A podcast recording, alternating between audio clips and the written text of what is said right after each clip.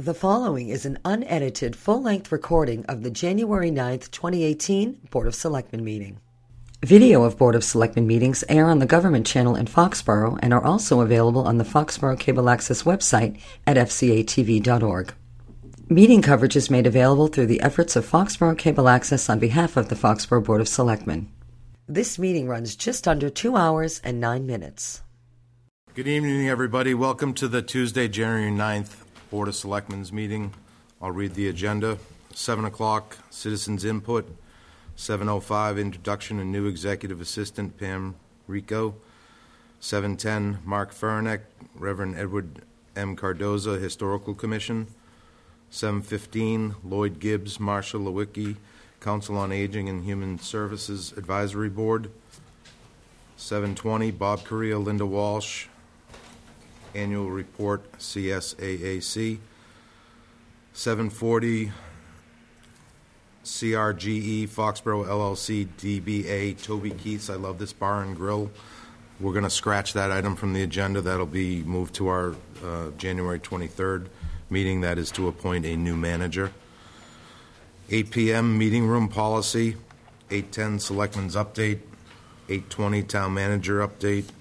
8:30, assistant town manager update, followed by action items. Ginny, you want to lead us in the pledge? I pledge to the flag of the United States of America and to the republic for which it stands, one nation, under God, indivisible, with liberty and justice for all. Anybody here for citizens' input? Dennis, you want to come up to the podium? Oh, yes, sir. Thank you. Just state your name and address for the record. My name is Dennis Naughton, and I live at 4 Everett Lane here in town. And before I begin, I would just like to thank the members of the board, the volunteers. Probably don't get thanked that often for doing the volunteer job that you do. So thank you. Just want to recognize that. I'm here to speak about the item on the agenda tonight on the room use policy, which comes up later on the agenda. Do you want to just hold it until we discuss it on the agenda? I'd be happy to do that. I just wanted to make sure that there would be allowed adequate time to speak to it then, as opposed to now. Yeah, yeah. Thank you. Yeah. That's what I'll do. You're welcome. Thanks very much. The purpose is to have input tonight, so. Yeah. Right. Yeah. Mm-hmm. Anybody else for citizens' input? Just state your name. Good evening. My name is Charles DePompo of 96 Main Street, D8, and I also would like to speak on the policy regarding the rooms, and okay. I would reserve until... Yep, there'll be time during that meeting. Thank you. Anybody else for citizens' input? Okay. Bill, you want me to turn this over to you to introduce Pam? Sure. Now that I can't get my computer to work here, but come on up to the table, Pam. Yeah, come on up, Pam. You can just have a seat right there at the table. That's fine. Okay.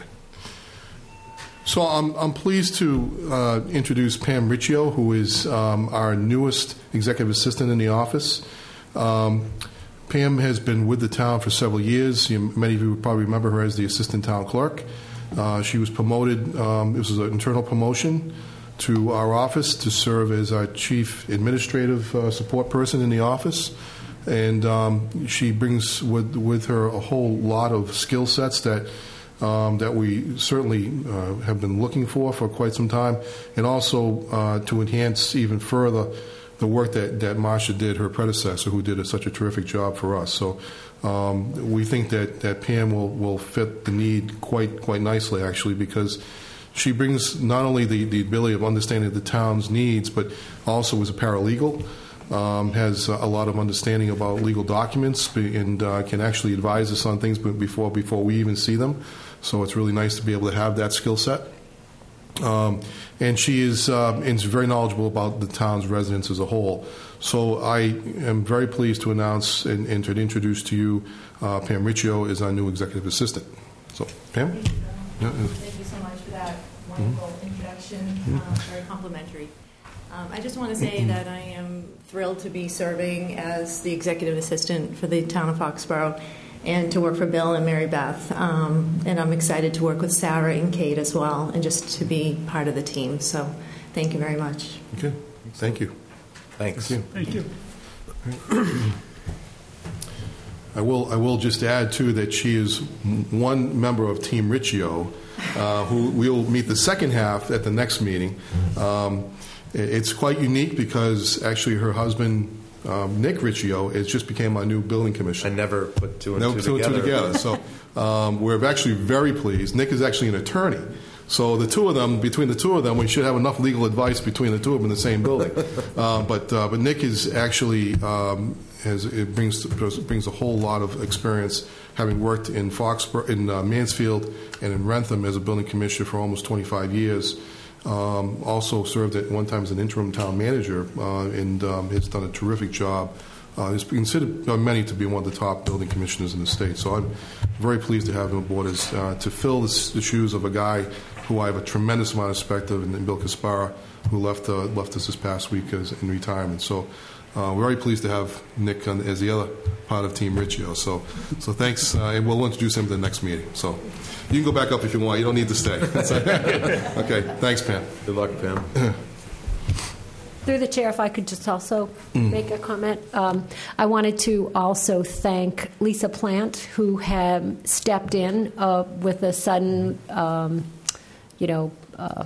leaving of our other executive assistant. Lisa Plant came in as a temp, and she's kept the ship running for us through months of licensing and all of that, and was a great team player. We couldn't have gotten through the day-to-day without her, and Pam is such a wonderful addition to our department. We're thrilled to have her, and she rose to the top. We had over 200 applicants, and Pam, we were thrilled. She made some of the strongest candidates. She had the edge on them because she already knew our process, and it's a wonderful thing when we can promote from within, because in the town clerk's office it allowed somebody else to promote into Pam's job.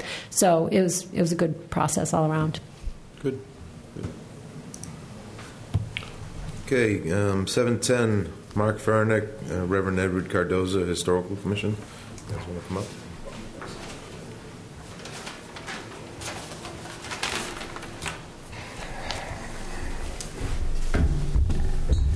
Good evening. I'm Mark Ferenczek, Chairman of the Historical Commission, and we are very pleased and honored to have Father Ed Cardoza agree to join our commission. He really doesn't need any introduction, but I'll give him one anyway. He's the rector of St. Mark's Church. He's the co-founder of Still Harbor, which trains people to help make a kinder, more equitable, and sustainable world. He's a board member and director of Partners in Health, a fellow of Canterbury Cathedral in England, has been involved in several historical restorations, including St. John's Seminary Chapel in Brighton and many other churches. He's currently working on many other projects involving reuse of closed churches and monasteries. So as you can see, we are extremely fortunate to have him wish to join the commission. Excellent. Do you have any... he's too modest to tell you anything else. Sure. You'll have to grow up. Well, I guess I'd be very pleased to join the commission. I have... enjoyed coming here to Foxborough. I'm very happy to also have had the chance to move here. So I'm a resident now of Beach Street, and I'm very interested in preserving the historic fabric of the town at a time when we have lots of projects coming up, and we need to find that balance between development and taking care of our older homes. Anybody have them? Yeah, just a couple comments. First, I want to say you're one of the most respected reverends in the town. Bill Dudley back there. I had the pleasure of having breakfast with Father Ed specifically to talk about historic preservation in the town, and I know Mark, you had sent an email to the board. I'm not sure what response you got, but it is an issue for a lot of people, the older homes getting knocked down for the McMansion-type buildings going up. I hope you do have strength and wrap your arms around that. And I know you have history of it, and you've worked in that area, but Foxborough is going in that direction, and it's you know, tear to a lot of people's eyes when the old houses get knocked down. When they come to the selectmen, we say it's not a jurisdiction. You go to the planning board, it's not the jurisdiction. You end up at the historic commission, but your hands are tied because you get the demolition bylaw, and you basically put a delay and then watch it happen. You could use more resources, you could use more bylaws, and anything to strengthen that, your committee, I think, would be very helpful to the town. But welcome. Thank you. Thank you. Judy, you have anything, Judy? Welcome. Thank you. Oh, good. Yeah, welcome aboard. So do we have to officially vote it, or? Yes. Okay. You want to make a motion? Yep. Move to appoint Reverend Edward M. Cardoza as an associate member on the Foxborough Historic Commission. Second. All those in favor? Aye. All right. Welcome aboard. Thanks very much. Thank you. Good luck.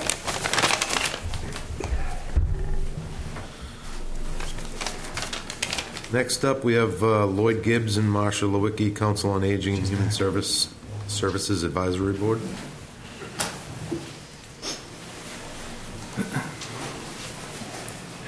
Good evening. I'm Lloyd Gibbs, Chairman of the Council on Aging Board. I live at 2 Margaret Road in Foxborough. I'm here in support of Marsha to join our board. We had a unanimous vote 2 weeks ago to have her fill in Betty Travis's remainder of her term, which is until next year, August of the 19. And so just as a support, Marsha is very active as a volunteer at the Senior Center. She's been doing that for a number of years. So when the opening came, you know, she volunteered. She said she'd like to help us and be on our board. So that's what we're here for. Nancy Stockwell is with me tonight, also a member of the board, and just to show the support. So for your consideration. Very good. Do you want to say a few words, Marsha? Just that I'm very pleased to be asked to be on the board, and that I will work to the best of my ability, and I enjoy the Senior Center very much. I think they do a lot of good things. What do you have anything to... We haven't met, but I welcome. Yeah. Thank you for volunteering. Make a motion, Doug? Move to approve Marsha Lewicki as a new member of the Council on Aging and Human Services Advisory Board with a term ending in May 2019. Second. All those in favor? Aye. Thank you very much. Thank you. Thanks, Lloyd. Thanks, Lloyd.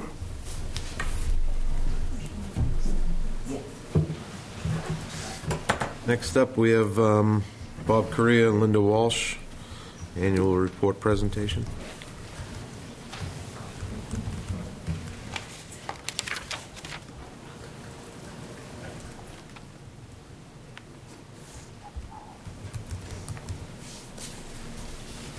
Good evening.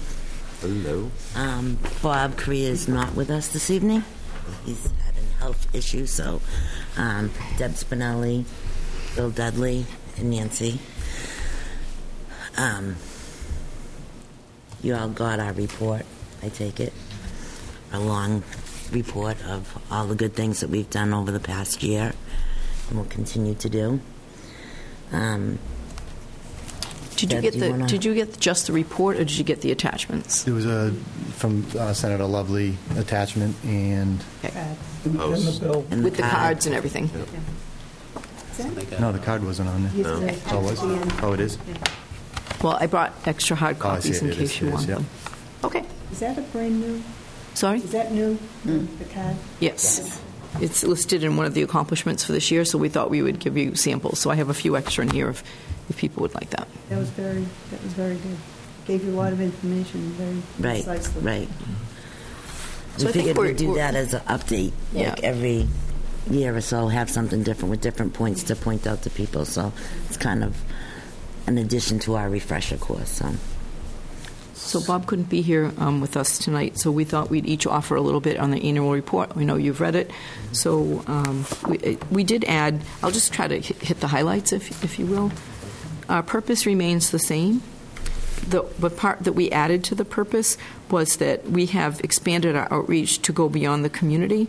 So we're really looking to influence, to have an influence outside of Foxborough. So that's a little bit of a nuance in the change of our purpose, and that's why you see a new goal, goal number 5, which is to influence statewide legislation around child sexual abuse and mandated reporters. So we're trying to get the pebble in the pond to be a little bit wider, if you will. So I'll leave this for a few other people to talk to, but one of the big accomplishments in 2017, this is our 4th year as a committee appointed by you, the Board of Selectmen, and the big thing that happened this year was that we, as you know, last year when we were here, we talked about we had home rule petition, which is a local petition to expand the definition of mandated reporters for Foxborough. And I think other people will probably be a little bit more eloquent about this. My understanding is the legislature was reluctant to expand a law, if you will, a regulation just for one community. So it kind of, as we put in there, it was a little bit frustrating, but that is sort of out of play at the state level, our local home rule petition. But what's happened, I think, is even better, and I think we all feel that way, is that it has really morphed into a bill. And so that's why we have attached, it was sponsored by Representative Jay Barrows. It's a new House bill, House 77. An act to authorize the Commonwealth of Massachusetts to establish additional mandated reporters for the purpose of protection and care of children. And we attached a copy of the bill for you to see. So it was sponsored by Jay. There was a hearing about a month ago. I wasn't able to attend. December 5th. Right. So I don't know if you want to talk about the testimony of some members of our committee along with a few other people, Jim DeVellis, Tony Calcia from the Y. And we neglected in the report, if you just add the name, I'd like to type in, it's Lieutenant Rich Noonan also was present. Correct. So.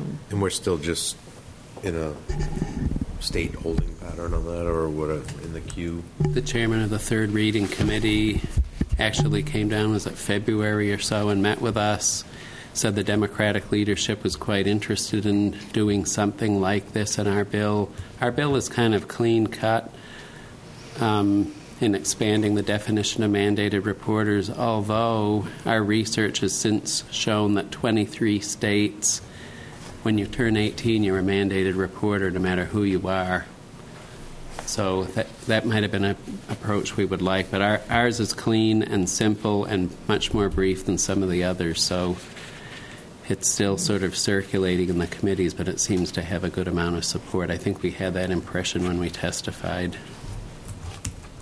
So when would we see this getting passed? That's Linda chuckles. That's best case scenario. Do you have any darts on a calendar? I mean, yeah.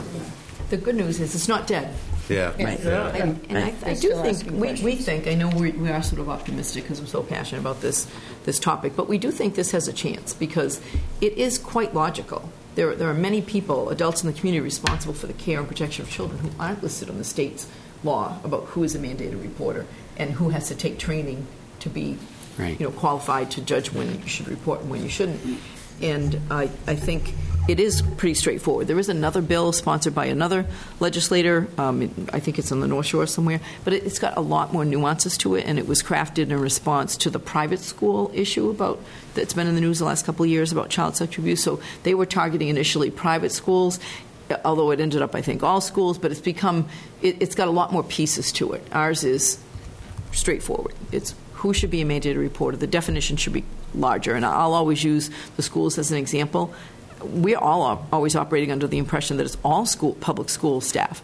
It's really not. It's the administrators and the teachers. And so we have lots of other people who have eyes and ears on our kids every day, in the cafeteria, on school buses, in classrooms as paraprofessionals.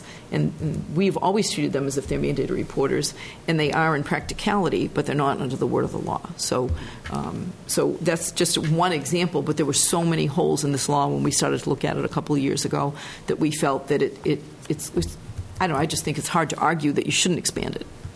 But I'm sure people may feel differently. We'll see.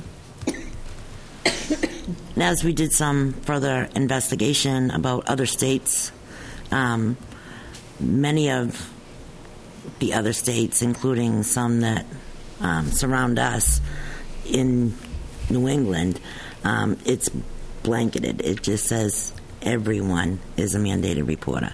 And that's, I think, socially, that's how it is.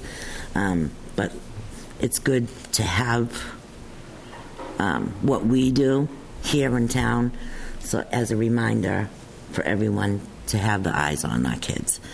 So, and this year we did about almost 200 more, so that brings us up to just about 2,000 people that we've trained through the program. Those are 4,000 eyes on our kids. So we're pretty happy about that. There is a new training for, as like a refresher type course. It's shorter than the original. So we're going to get our trainers trained on how to present that and get other people that have already taken the training a couple of years ago, just a refresher course. And as we said, we have these cards, and those will be changing too, just to keep it fresh in everybody's mind. So this was our other major accomplishment, if you want to put them in priority order. I think the committee did a really good job trying to decide what's most important to know, that our outreach to the community can't just be the seven of us talking about it as often as we can to anyone interested or appearing disinterested.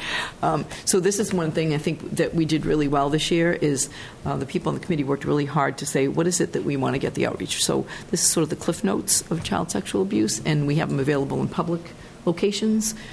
I personally, you can see the letter in there, every single staff member, regardless of what you do in Foxborough Public Schools, receive this in their mailboxes with my accompanying letter, why it's important, and they're to keep this handy, just like they do emergency response, you know, what to do if the fire alarm is pulled, what to do. So they're to keep this, and it really does succinctly capture what are the signs, what are the possible signs of child sexual abuse, and what should you do, and it's all right there, and it gives people confidence, I think, to know rather than to hesitate.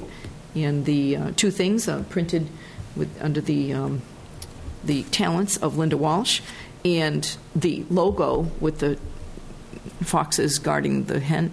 No, they don't guard hens. What do they guard? The foxes guarding the coop. They don't really guard the coop. But they're guard dogs. We'll go. I wouldn't trust them. They're much. Foxes, though. They're glad you didn't use a Wario logo.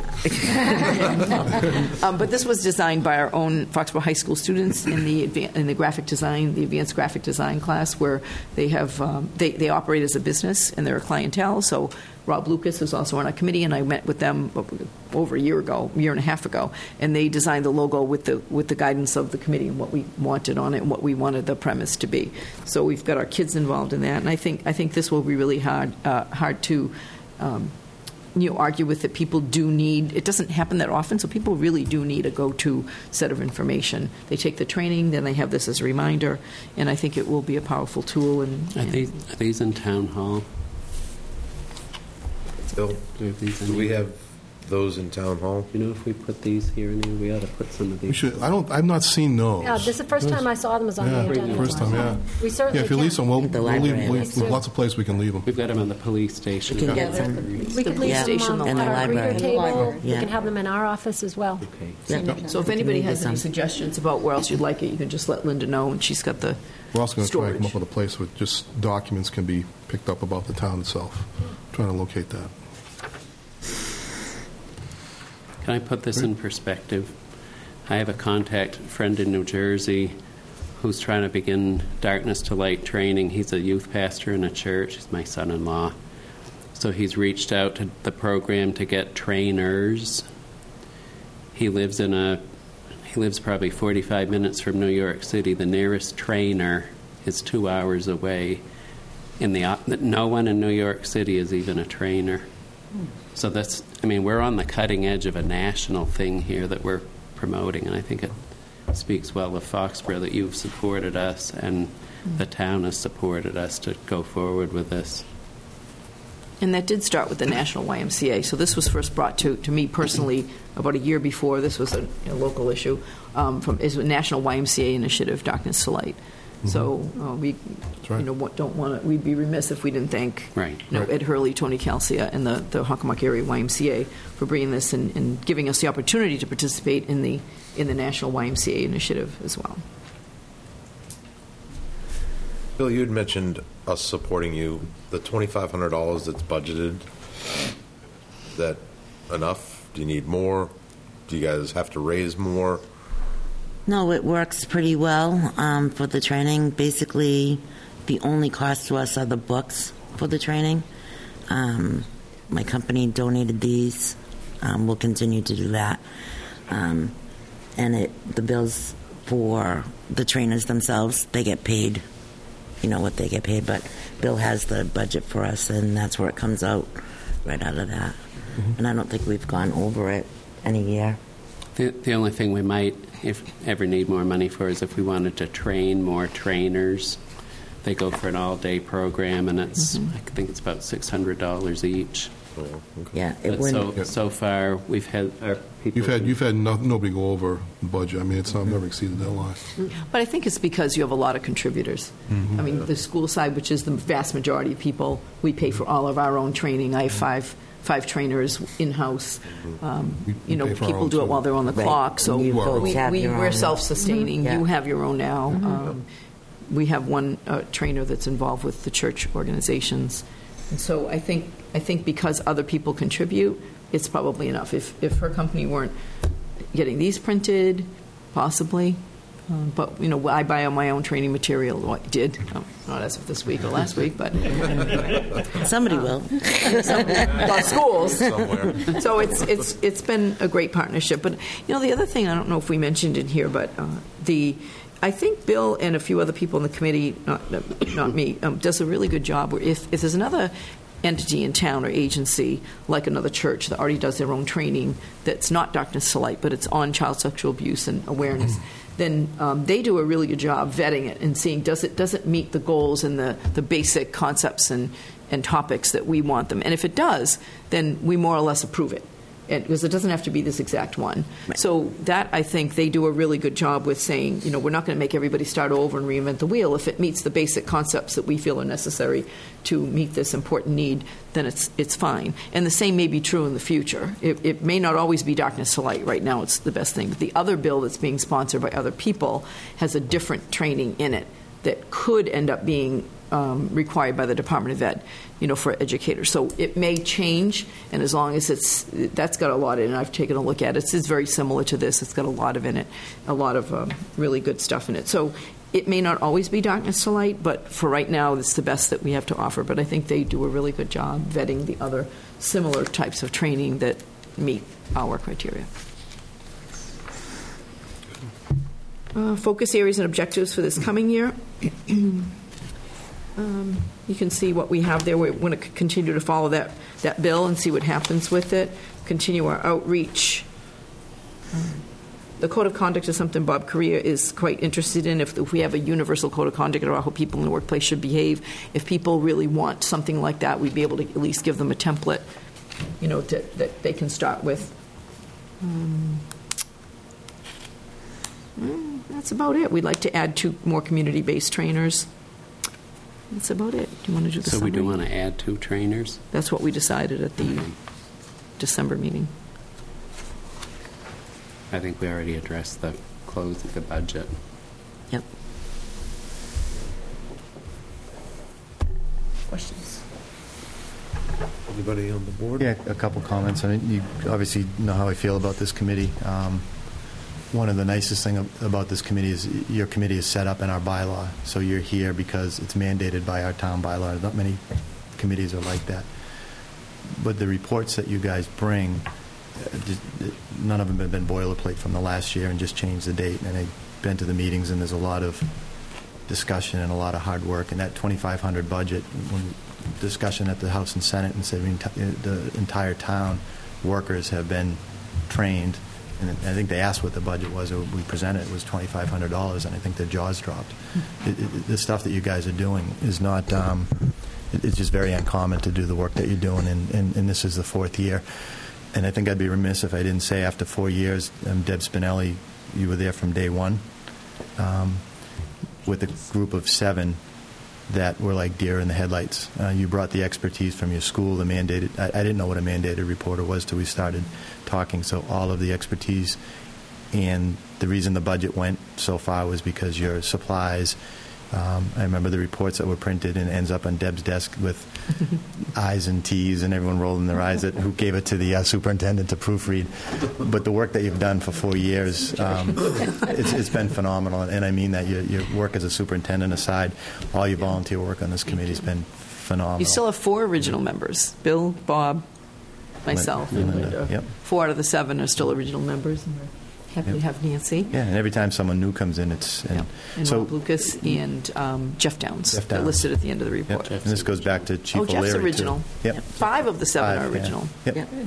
So, which brings us to you're transitioned out from superintendent. You'll be transitioning out of this, and... I think so in June. I just think it's right to... I did say I would stay on until June, the end of the school year, make the transition for the new superintendent, Amy, a little bit easier just to keep one thing on my plate. But in my tenure, you appoint us individually.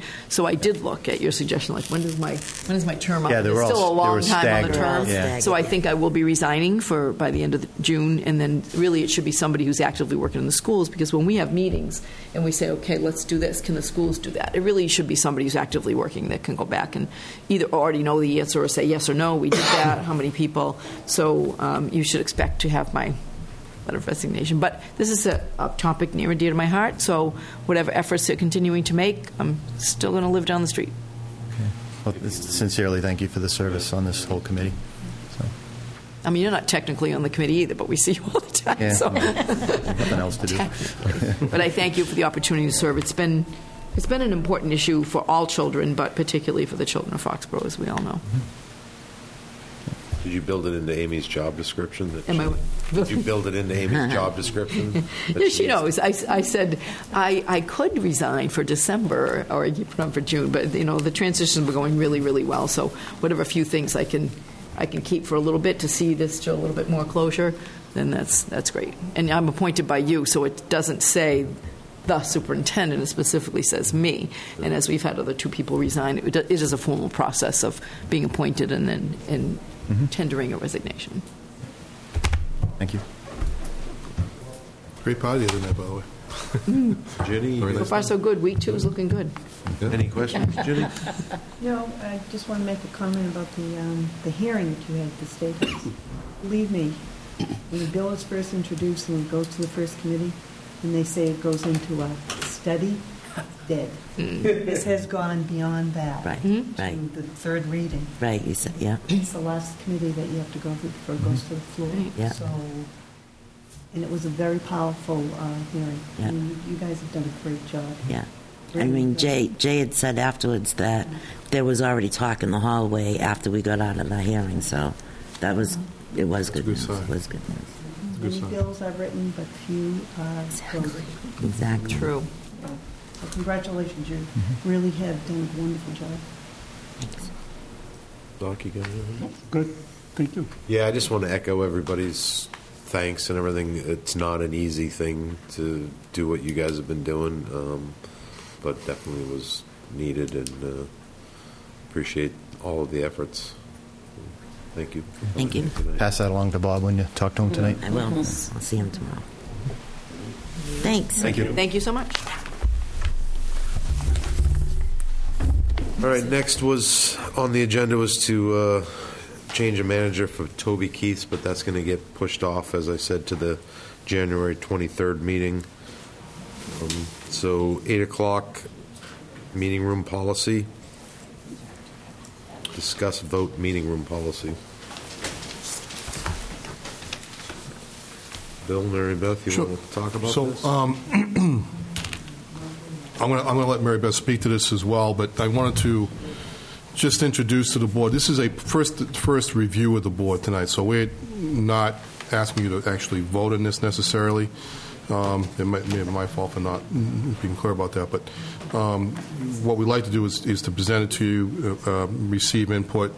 I know that because we have a new building and we have several buildings throughout town that have facilities, there's been no clear policy on how we utilize meeting space, and it is not a lot of meeting space. So therefore, we need to regulate it properly, so that so that people that, you know, that for the business of the town government, can actually be done on a regular basis, but also that the space is available to folks when, in fact, it's empty and nobody's using it.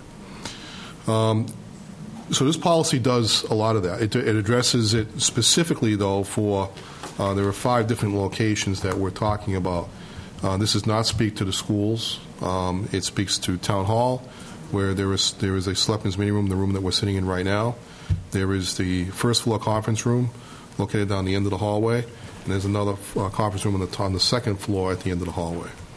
The public safety meeting space, which is otherwise known as the McGinty Room, as well as the Council on Aging Senior Center, which is the meeting room that has probably the largest capacity of all the spaces, but at 159 people.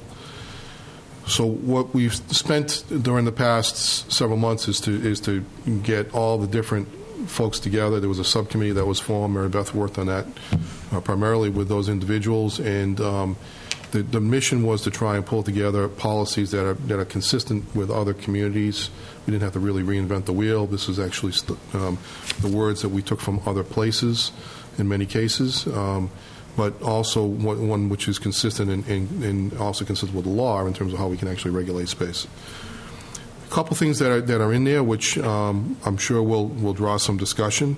I actually reached out to Dennis Naughton at one time, because Dennis had reached out to me earlier last year to say, if you ever develop a policy, we'll make sure you include me in that discussion, because I want to be able to weigh in on it. So I made a point to call him and make sure that he was here for tonight's discussion. So having said that, this is an opportunity for you to respond back to us, but I'll turn it over to Mary Beth, and she can give you some of the media details about the policy itself. Sure. So as Bill said, this was sort of grown out of some questions that came out of the library and their use of the room. We used them as advisors. When Kate joined us, she came from another community and helped research what she had done in her community. And we had the, new town hall in our eyes as we were thinking about, this excellent new space that we were going to have. So although Bill mentioned there are 5 rooms we're talking about in this policy, you have to understand that some of them are only during operating hours. So, for example, the Selectmen's Meeting Room, as you know, this can be done after hours. There's a committee or board would have access through the town employee to open this room, and the rest of the building is closed off for during operating hours. We have those 2 small conference rooms that we still schedule boards and committees. We use them for internal meetings a lot. The public safety building continues to, they have questions that come up an awful lot, so they wanted to join the conversation. And the COA, their meeting room is usually only used during operating hours as well. They don't have the ability to close their entire building and office off during non-business hours, so if someone were to use the room, they could wander through the whole COA. So we're primarily focused on, if there were going to be just public after-hours meetings, it would be this one in McGinty Room. The committee was made up of representatives from library, public safety, town hall, council on aging, and the IT department, because one of the key components for us in an internal scheduling process, we're all using Outlook, is to have a meeting calendar online so we can see when it's busy and when it's not. We can reserve it. There's permissions, so the public safety folks through the chiefs would have access to prioritize who uses the meeting room. Our office would prioritize the town hall meeting rooms, and the Human Services COA director would prioritize the use of that room.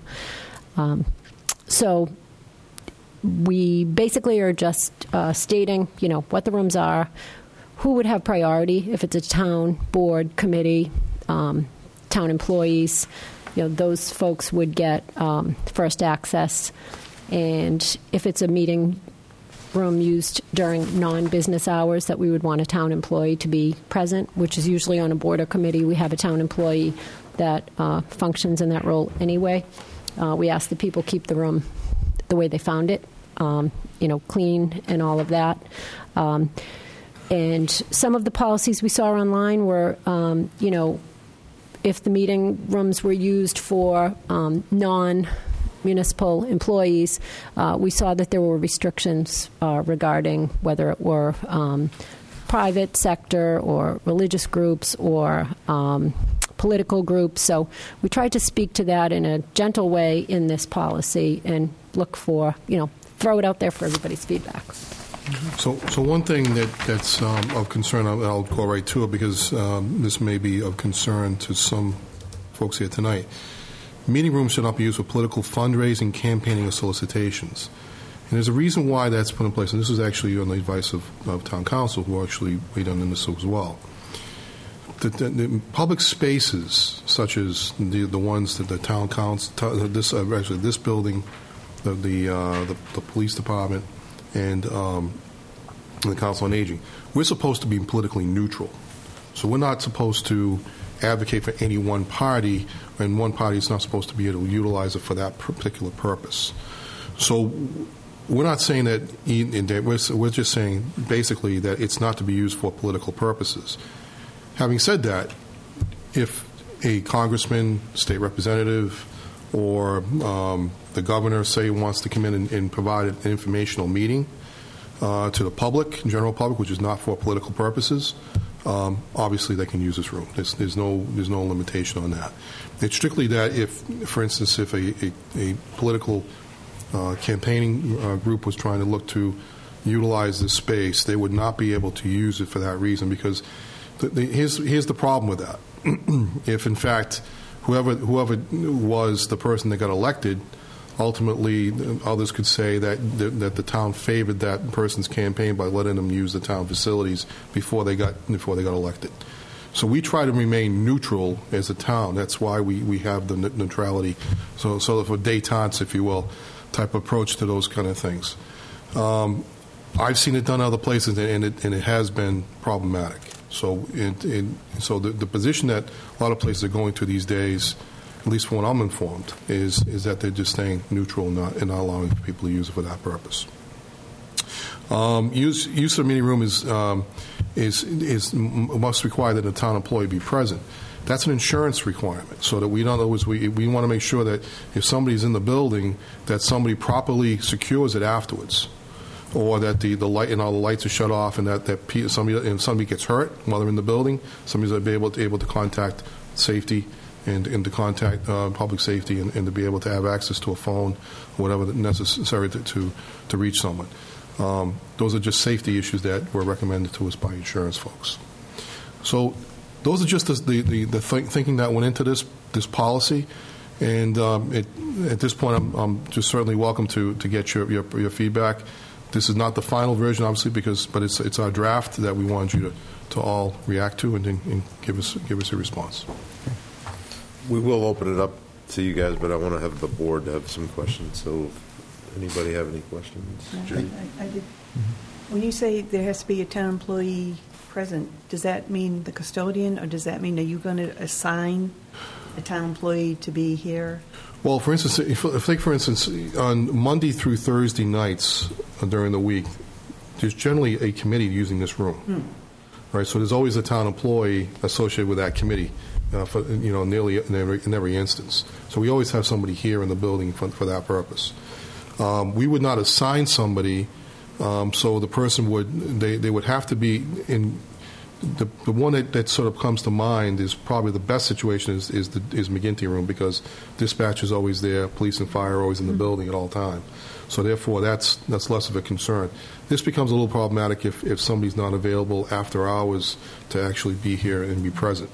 Or, for instance, if somebody wanted to use the building on a Saturday, it would have to be the employee that would have to be here voluntarily to help with a committee, et cetera, to make sure that the space is available. So if you had, say, a private group wanted to come in and use it on a Saturday, and that no town employee is involved in that group, so you would have to have a town employee present, and who would pay for that town employee? Well, the person could volunteer their time if they chose to do it. But if you have no volunteers, if there's no volunteers, then you wouldn't be able to use it. You wouldn't be able to use it, or would you require that committee, that group, pay for the town employees? That I suppose we could do that. I wouldn't be inclined to do that. I've seen that in library agreements quite often. They'll have a closer that they'll pay for a private group. This policy clarifies, who may use it by saying that committees and nonprofit organizations where a substantial portion of the intended audience or membership is composed of town residents can use the town meeting space. Generally speaking, we could have an employee or a person who might be a resident that's on that committee, and then in that case it wouldn't cost anything. We didn't set up a fee structure. The idea was floated from McGinty. We have a lot of private people using that, like coming in and doing training, and we thought about, that room gets a lot of wear and tear, and we have to replace the chairs and the rugs and all of that. And we thought about having a fee, and it came to our attention, first of all, the fee would end up going to the general fund, and then you'd have to reallocate it back to the building. Who would manage that? How would you decide who was going to get charged for what?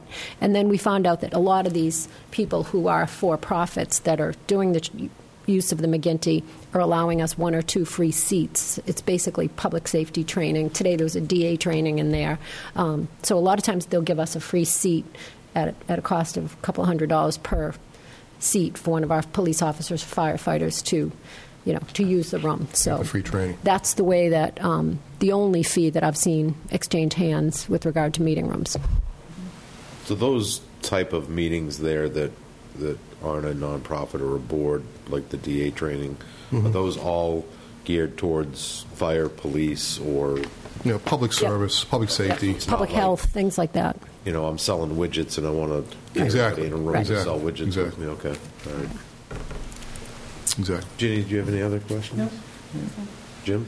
Just a couple thoughts. For some reason, this kind of intrigued me, this new policy. So I probably did what you did. I Googled public use meeting rooms town, and I looked at probably about 15 different towns.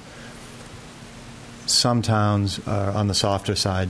We encourage the community to come free of charge, and they want to draw people in. A lot of libraries do that, but probably about a quarter of the towns that I looked at was pro-public coming in and using it. I look at this as some of the way we used to do stuff. So the old town hall, we all had keys to it. I could use it on a Saturday to have a meeting there, or it was a little more casual. Mm-hmm. It was more welcoming. Mm-hmm. My concern is you walk into this town hall, once you get past the pillars and the echoing, it's not a very welcoming thing for small groups to come in and say, can I use some space here? And I've said it before that the backbone of this town is on volunteers. So when I listened to who was on the subcommittees, and they were all town employees, was there anyone from the public brought into this to say, going through here, I see you need a $500,000 insurance policy, a bond, 30 days in advance. You can get kicked out if someone else wants to use it. Or you can sign just a waiver. Okay, so a Girl Scout group wants to come in. Right. It's intimidating. We wouldn't do that. Yeah. To them, obviously. Well, so they actually do. But, yeah, if they do. You would on this. Yeah, they would need to add the town as a additional insured to use it. My and caution. That's because that's what our insurance company would require. Correct. No. But then when I compare it to the other towns, they either don't have an insurance person pushing for it, or they've backed off a little bit and invited people in. I think over time we're losing the genuine want for groups to come in. If I looked at this, after I get through the two pages and finding out all the stipulations that I can get bumped, I'll go someplace else. I think we need to have somebody from the public on here to get that perspective. I can see the fire and I go on the library website. It's pretty well run. You pick a room, they tell you pretty quickly. Mm-hmm. Some weird things that I didn't notice there before. All meetings that you have in the library have to be open to the public, things like that. Mm-hmm. So there's a lot of inconsistencies. It seems like you grab the more onerous things and put it on here and forgot about the softer side. I want people to feel comfortable to come into town hall. This doesn't do it. I understand the liabilities and, don't put tacks on the wall and clean up after yourself and all that. But it's intimidating. It really is. And if I was a small group and having to sign all these waivers, insurance policies, I wouldn't feel very welcome to come into the town hall that we paid for, the town paid for. So I would just look at some of the other groups and look to their perspectives on how often they use it, when they use it, and put it into this equation a little bit.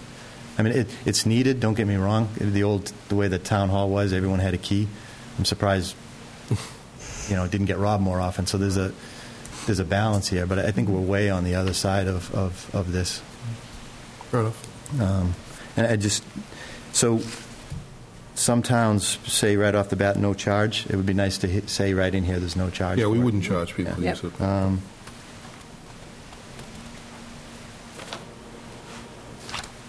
Why would the library have a policy that all of the meetings are open to the public? Is it once you're in a public building, would you expect that the public's open to come into your nonprofit group? Why would that even be on this? That's a good question. I don't know, because obviously there are times when that's not necessarily true. And then the library scene, the schools are separate.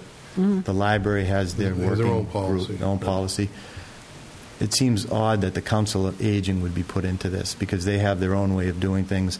A group shows up on a Tuesday in the middle of the day of Boy Scouts. Does that really fit into what their mission is, or are they part of this group? Because I think what this was born out of is there is such, as you know, limited meeting space. Mm-hmm. And one of the alternatives for all of us, is we have used the Council on Aging. Now and again, we had to do an electrical aggregation meeting, and, we used it. So we just looked at it as another opportunity for a space for a board or committee to meet at. But there are a lot of restrictions. As I said, the way the building is set up, they can't have a night meeting, and their whole office is open. And there's a lot of confidentiality and private stuff that... shouldn't be seen. So even though they're on here, they wanted to have some rules and regulations, and they wanted to offer, be a part of the group, but it is harder for them to find space. They do so much programming already during business hours. Yeah, so that's why I thought it was odd that a group signs up, and there's a checklist, and I'll use the senior center meeting space on a middle of the afternoon. It doesn't seem like it's a good fit. Yeah, generally this served a lot of our internal needs. We have a lot of competition for our own boards and committees who want to meet in different rooms on the same night. You've been to times when Adcom can't get a meeting room, or so this was serving. The reason we had an internal committee is we were trying to serve our own boards and committees who have conflicting night meetings, and where are they going to go? So do you see when this is all done, on 0 to 10, is it going to be filled up to 9 with municipal space needs, or is it really open to the public to come in? Just from I don't know your needs of the different departments and what have you. It's difficult to say. We're still right now. We're into the heavy meeting season, so it's really we'll get an indication pretty quick. But I'll just tell you that the school committee actually wanted to use this room for their meetings, and it conflicts already with two other committees on Monday night. You've got this with the Board of Health and this Conservation Commission meet on Monday night. Yeah. This board meets here Tuesday night, Wednesday night's ADCOM, and Thursday night's Planning Board or Zoning Board of Appeals. So it's used pretty regularly. And the off night, of course, would be Friday night, but who wants to meet on Friday night? Nobody does. Mm-hmm. So and Saturday nights and Saturday or Sundays. Mm-hmm. Again, it's the reality of the fact that we created adequate space, but we didn't overbook space, overcreate space, and so that's why we want to make sure we regulated it properly. Perhaps we did overregulate it based upon the initial view of this, but that was by design because we know by the very fact that we have a limited number of spaces that we can only allocate. So I think. We'll go back and take a look at it because that's the last thing we want to have is an unwelcoming feeling because that's not what we're all about. That's just my opinion. Yeah, and I understand it. And if that's your impression, then I want to make sure that we go back and look at that and see if we can soften that a little bit. Okay. Right. And just one last question: the issue of town employees being here. This board and any elected board or any appointed board, under the ethics laws, we are considered a town employee mm-hmm. under the same. Right. Regulation. So right. When you say town employee, are you including us as those people, the elected and appointed officials? Yeah, it could be. Could conceivably. The problem is, if you're going to use just this space, then we would have to give. We're trying to limit the use of keys because obviously for security reasons. We live in a different world today, so security is important. So we try to limit the number of the distribution of keys and access to the building for obvious reasons. So then it would become a question of how do we access the building. And how we would coordinate that, but that's not to be. That can be overcome. Mm-hmm. Yeah. The advisory committee. There's no town employees. It's an appointment. Well, Randy or Matt would probably be there. Yeah. Well, Matt's usually here because he does all the minutes. He does all the minutes. That's generally a board or committee would have some sort of a staff person that is connected to it. And again, this was definitely born of our own competition. You wouldn't believe the boards and committees already asking to compete for this room. So that's why we met. We got IT to go on board. So this is sort of prototype right now, and we wanted to throw it out there and see how people felt. Mm-hmm. Okay, and last, and I'll be quiet about it, but it and Chris brought it up at the last probably meeting when we had to come in and sign documents, and the only time we could do it was during working hours because we don't have keys. It's a little ironic that your boss, this board, doesn't have keys to the town hall when we want to come in and use it. And if it's a security issue, I think I would challenge that if you can't trust the selectmen to come in on a Saturday without. Well, the protocol. The issue is not just the Board of Selectmen, Jim. Is the fact that there are lots of boards who want keys, and I think if the question is if we say no keys for boards, then we're being inconsistent. No, I understand that. So that's what we're trying to do. I hope there's some thought into that because I believe me, I work in a lot of towns, and the selectmen have the keys to come in, and there's a lot of off hours meetings, and we just don't have the ability to do that anymore. And I'm not suggesting all the boards get it, but. There's a definite distinction here between paid employees and volunteers. Mm-hmm. And the line has never been more clear as it has in this last year with this town hall. So that's what I'm suggesting. So and that's what I'm reading in this as well. Okay. Fair enough. It's all good feedback. Yep. I had a couple of questions. When you talk in nonprofits using the facilities 1 through 5, you're really talking just the public safety building because everything else is used up or closed up at night, right? Mm-hmm. So do we have a list of nonprofits that typically use town facilities? And if we do, can you email that to us? That's a good question. We've taken reservations before. The library might be able to give you that. Yeah. Well, that leads me to my second question. So we have a policy for these 5 meeting places, the 3 meeting places here at the town hall, public safety, council on aging. By reading this, does this mean library, DPW, and the school have total separate policies? They have total access. They have access policies. They do. Library has its meeting room policies. Mm-hmm. I don't think DPW. DPW, I don't think has one. You're right. They just have that small meeting space in the conference with that the Water Commission meets in. So, with that being said, why wouldn't the town of Foxborough have one policy that covers all public meeting spaces?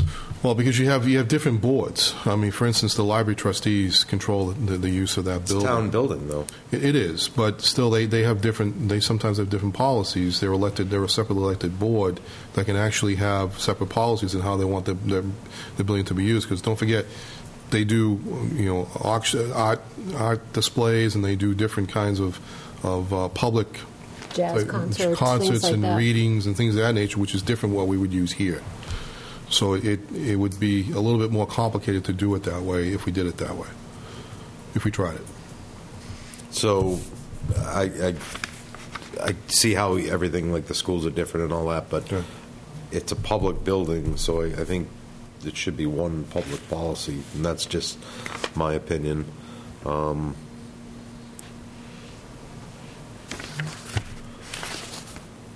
I do agree with a couple of things that Jim said, the key being one of them.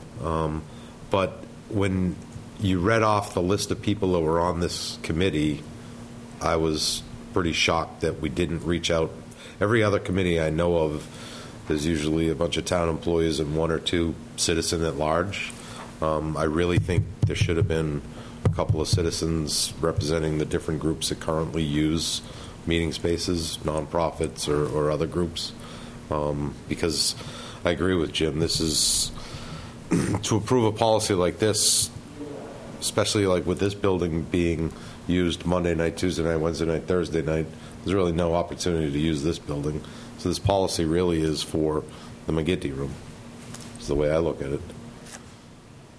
Which a lot of groups, or the Council on Aging, the Council on Aging could be available too. Yeah, but I really think when you had this initial committee, there should have been some people outside of the boards, regular citizens that maybe use these now, or other nonprofit groups or other groups that use the facilities. Well, I think what was really the intent was to try and come up with a baseline policy that's being used in a lot of places, and some places a little softer, some places a little stronger.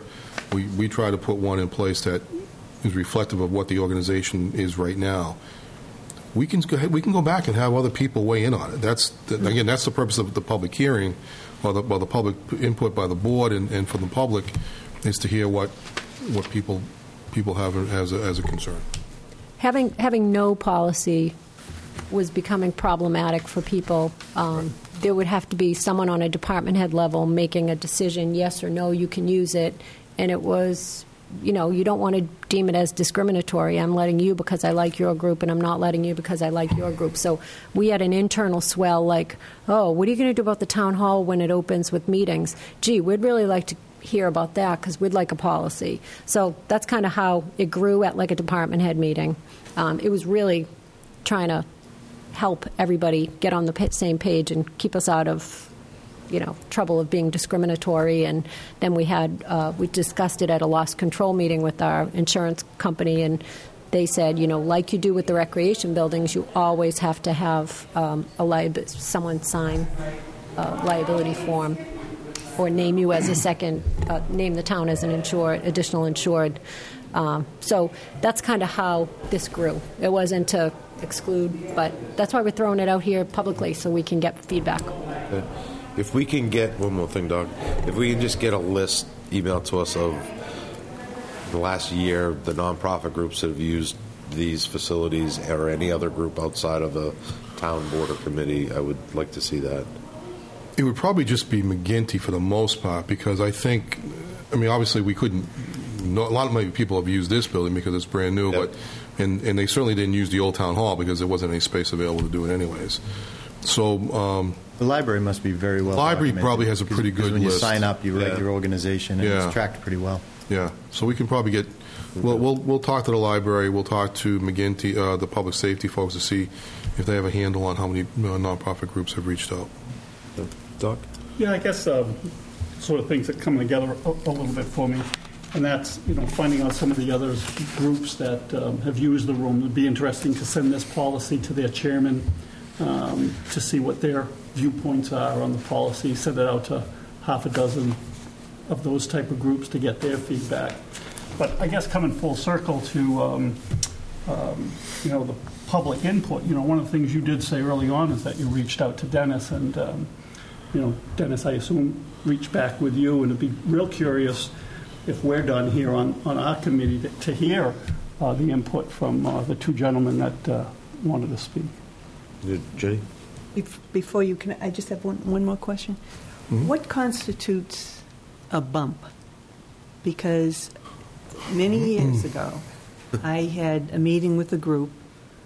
I was trying to make arrangements for the McGinty Room. First of all, I was told you couldn't book it the third Thursday of the month for the whole year. You couldn't do that. You had to do 3 months at a time. Secondly, I was told that sometimes you might be bumped with no notice. And the reason you were being bumped was because there was a union meeting, an emergency union meeting that night. I don't see, and because of that, my group, we go to a private place and pay a fee every month. So we don't have to worry about being bumped or anything. But I was really taken aback that the fact that the union meeting would have bumped a a scheduled meeting that had been the notice being given in the newspaper, and everyone expected to be able to meet there that night. Mm-hmm. So I would like a clarification on bumping it, and where do the unions stand? Why do they get the ability to bump a meeting? They're not. It's not. I mean, if you had an emergency meeting of the police and fire, okay, that's a bump. Okay, mm-hmm. No problem with that. Right, it's a public safety matter. Right. But an emergency union meeting. Mm-hmm. Well, it that in of itself it surprised me because there's enough places in that building where that could occur. Exactly right. It didn't have to happen in that necessarily. And most unions right. have posting policies where they have to inform their members like 10 days in advance. So well, it was when you called up to do the McGinty building to make arrangements, you were told that, oh, by the way, you might be bumped. And that's why my group went, mm-hmm. Why should we bother doing that? We don't know from right. 1 month to the next whether we had a meeting there or not. The what I envision bumping to mean is that it'd be a bona fide public need. You know, if we had a hurricane or we had a major storm that required that people use that room, or you know, the emergency operations, it becomes the emergency operations center. Exactly. Those kinds of things, but. You know, I don't want to get into individual groups, one versus another, but I think what you have to look at is if that room is booked and that group, I would view the union or any other group that as a separate group. And so if a group booked that room, they would have the right to use it unless there was a bona fide public need to bump it. I would view that. That's my view of that. Mm-hmm. So if there was a conflict with another group, I would view that as being, sorry, you're going to, you know, that room's already booked. You can find another place in the building, I'm sure, mm-hmm. to do that, or another town space right. for that. Well, I think that has to be, you're going to have to talk to the people down at the McGinty building about that. Yeah, I'm not aware that's happened recently, but. It hasn't happened to me for 3-4 years because it's never been. It hasn't been. You're no longer there. Privately. So yeah, I'm not aware of that. No. But certainly, I have a little different view of that situation. So with that being said, that first condition, then we should kind of tweak the language a little bit because I read it like if I'm a nonprofit group and I'm using the McGinty Room, and all of a sudden. The Adcom wants to meet there, then I'm out because it's Adcom.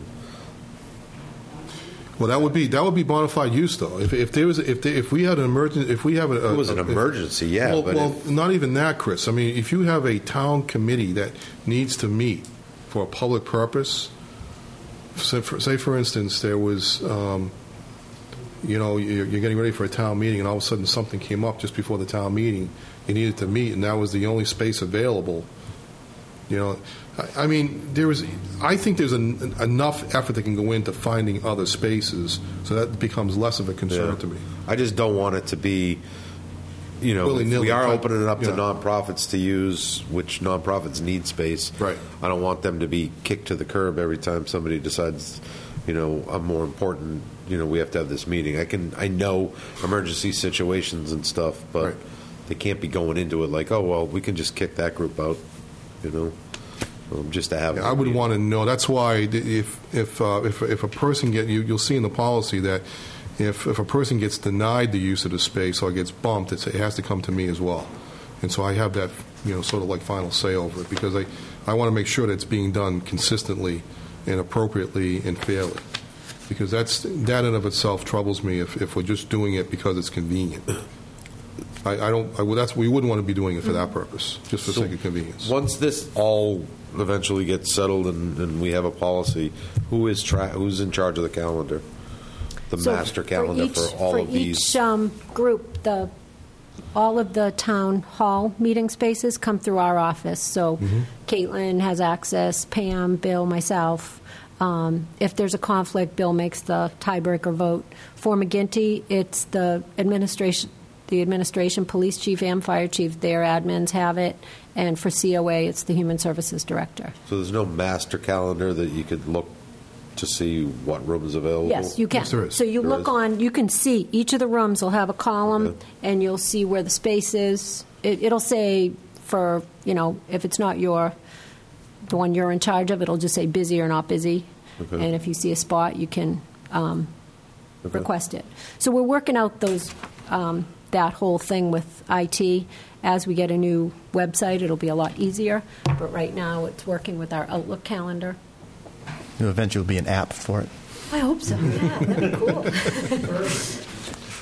Okay. I think the board is pretty much kicked it around. Dennis or Charles? I think the table mics are working this meeting. Yeah, you can sit there. Grab a seat. Wasn't looking forward to standing. Thank you. And again, I'm still Dennis Naughton, 4 Everett Lane. I've lived in town for since 1971. And what Jim said touched the note with me, the sense that although that old town hall just went from bad to worse over the years, it had a certain je ne sais quoi about it that was kind of welcoming. And when you come in here, it doesn't feel like that. I assume over time, because it's new, that feeling will change. But I don't think we should develop a policy that will serve to reinforce that sort of not-so-welcoming feeling. And I had the same reaction that Jim expressed. I felt that it was not a welcoming kind of policy. I felt actually it was not a welcoming kind of policy at all. And I understand it's a draft. I understand it's not difficult to do this. Some of you know I served as a high school principal, and I know when you're trying to make policies, everybody wants to get into the act, and it's not an easy job. So I respect that. I have a couple of questions, though, that I want to clarify. And one goes to point number 4, fundraising, campaigning, solicitations. You know, one of the things that you always need to do when you develop contract language. I spent a lot of my life doing that and negotiating. You need to know what the definitions are of things. And the devil's always in those details. And nothing against Mary Beth and Bill, but people in offices change. I've lived in town long enough to know that there is some town administrator or other that I wouldn't want to have had making decisions about some of the things that are in here in Section 8 toward the end about what you had to do in order to go into a room. But so I'm just concerned what fundraising is. Okay, I'm here as an individual, but I'm also the chair of the Democratic Town Committee. The Democratic Town Committee has met for years in the McGinty Room. We've been bumped. Things have come up, worked it out, managed to do it. And you know, and it's a good meeting space because, frankly, a number of our members are older, and you all know if you've used the community meeting room at the library, you know, you got to schlep that furniture out of the closet, set up the chairs, set up the tables, do all that stuff. You know, some people are not that fit anymore physically to be doing that kind of thing. That's one of the reasons that we like the McGinty Room, because it's very easy to use, it's very easy to clean up at the end. And it's a nice-sized room for what we do. We don't do fundraising there, as I think anybody would define it, but I'd still like to know what the definition is. Campaigning, I don't know. I mean, like any political committee, and I would just say aside, we're elected by the citizens of this municipality as any other town committee is, like the Republican Town Committee is, elected by the citizens of this municipality every 4 years, you know, at the presidential primary election. And so when I read in number 8, any person or persons using a meeting room or rooms who's not a municipally appointed or elected committee, board, official, employee, etc., I asked myself, is a duly elected town committee, like Republicans or Democrats, automatically included as a municipally elected committee? And I really would like to get an answer to that tonight. How is that viewed by Bill?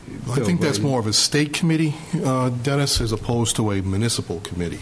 Because those the Democratic Town Committee and the Republican Town Committee actually work on a statewide level.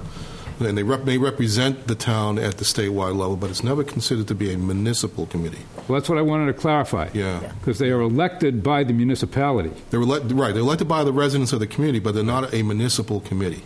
Okay. Well, I'm glad we clarified that. Yeah. So then all of those other things would apply to Republican or Democratic Town Committee. Right. Certificate of liability insurance, posting of a bond, payment of refundable security deposit, et cetera. That would apply to us? Well, there are several options there. In fact, you can have a waiver, an indemnity waiver that could be signed as well. Yeah. So, so far, in all the years, I don't think the Republicans and Democrats have broken up too much furniture. And I think that, some of this, and I don't mean to be fresh, but some of this is a solution in search of a problem. Okay? And I viscerally, as an individual, those kinds of things always bother me. And again, I understand that you're in a difficult position. I've served in administrative positions. I know how that is. But frankly, when I read this, for my group, some of whom are here tonight, I was feeling a little unloved after having lived in this town all these years. And I would like to see a policy that does not include the Republican, Democratic town committees or any other political town committee in the last part of that, in those stipulations. I mean, I suppose you could turn around and you could say, well, Dennis, somebody who likes to break furniture might be the chair sometime, which is the reverse of what I said about you guys. But at the same time, it just, I don't know, it doesn't feel good to me. Well, I think that the thinking there, again, is the political representation and serving and using town space for that purpose. The thinking is that towns are supposed to be neutral. We're not supposed to be party affiliated one way or the other. So we represent the entire community, not a particular party, one direction or the other. And I think that's where the problem evolves from, is that consideration. Could I suggest a solution? Okay. Sure. One way of imposing political neutrality is to open it to none. Another way is to open it to all. And I would submit that to open it to all would be a much more welcoming solution than to open it to none. That's problematic too, and because I think if you open it to all, it can be it's the rule of unintended consequences. I don't like to legislate by exception, Bill, and that's what I'm hearing. I mean, so the American Nazi Party wants to use the McGinty Room. I don't think we need to consider stuff like that. I really don't. And I hate to say it, but they probably would have a right to use it. Mm-hmm. Well, under the provision that you just suggested, yeah.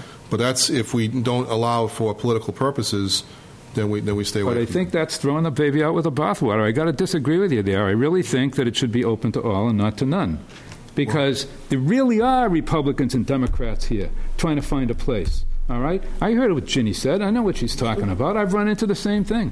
All right? I understand the problem. Why penalize something that happens 99.9% of the time for something that might happen 1% of the time? I hope the selectmen will consider that point when they come up with a final policy. Because, it's, again, as an educator, I would welcome all people to celebrate all holidays, not let's not talk about any holidays. It just seems to me like so anti what the country stands for. How did that get started? It's just like, I don't know. But anyway, I know that other people want to speak. I think that this policy wouldn't be intended to exclude a town-based political committee that's associated with a state party and a national party. Wouldn't be excluding us from the McGinty Room or this room or any other room under this policy. That's not the intent, is it? Mm-mm. Well, I'm not sure. We talked about that earlier. That if this is a statewide committee using this space, and not a municipal committee.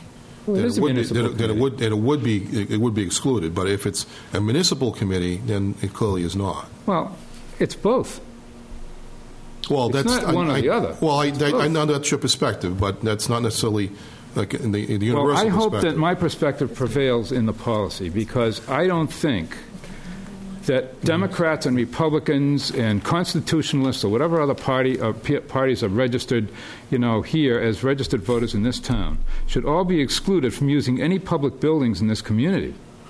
Well, if you go back to section number 1, it says committees and nonprofit organizations where a substantial portion of the intended audience or membership is composed of town residents may use the town meeting space when the room is not being used for town operations.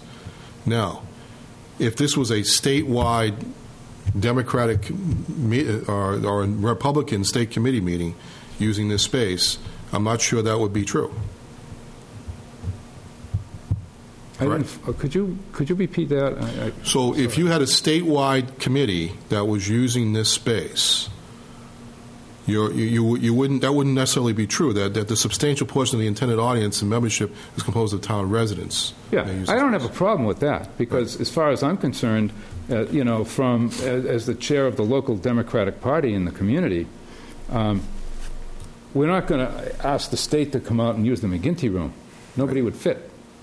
So it's not an issue. Right. But we fit, you know, and the Republicans would fit.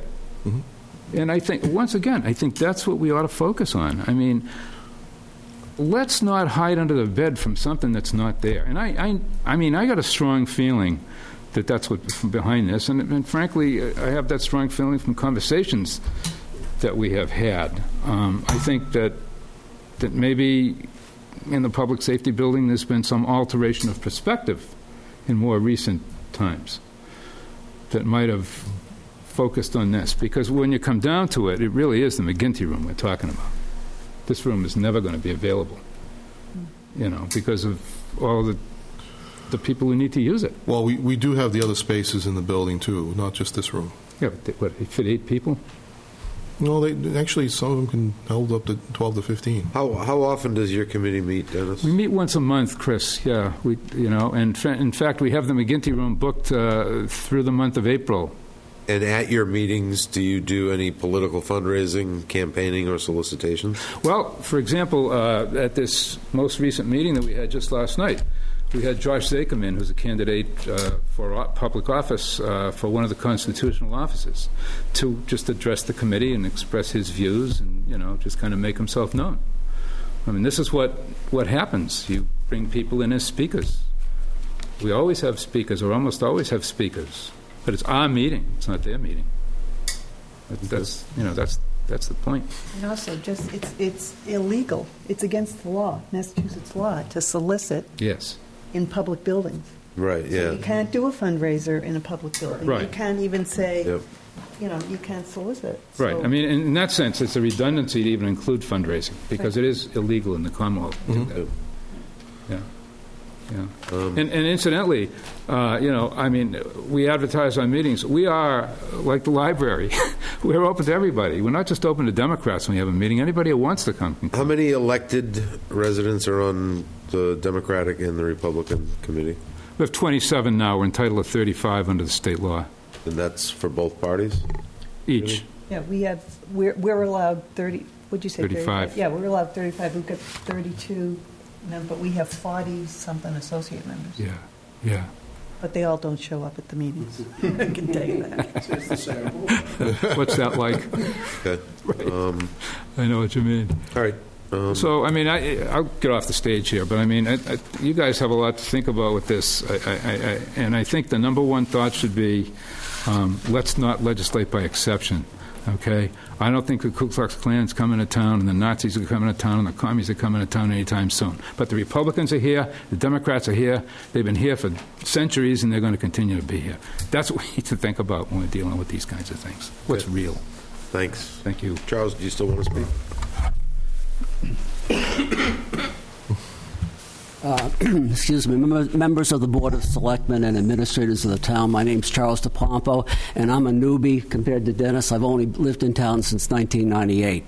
So one thing that I would like to focus on is this idea of voluntarism. That's one of the things that I really have liked about Foxborough during the last 20 years is the spirit of voluntarism in this town. I'm on the board of the Friends of the Boyden Library, and I really enjoy that. It's a wonderful group. But speaking for myself, if I saw this policy, and we meet in the Boyden Library once a month, the first Wednesday of each month. If this policy applied to the board, I'd resign. And I'm sure a number of the other people on that board would resign also, just because it's way too burdensome. It works well there. We meet once a month. We do great fundraising for the library, and it works. Why mess with something when it works? A couple of years ago, we did a film series at the Boyden Library called the Green Reel Film Series, and it was on sustainable living. It was a free film that we showed 3 times in the spring and 3 times in the fall. We were on a very, very limited budget, but we were able to get sponsors who would help us pay for the films, and we showed the films in the larger room at the library, and some of the films were very well attended. Again, if this applied to that Green Reel film series, we wouldn't have been able to meet in the library. We would not have had the funds. I am on the board on the Democratic Town Committee also, and that is again, when we talk about what goes on during that meetings, whether it fits into one of the words. It's problematic. It very well could. I remember one meeting we had a couple of years ago, shortly after the tragedy where some of the students in Connecticut were gunned down. And it was a meeting on gun control.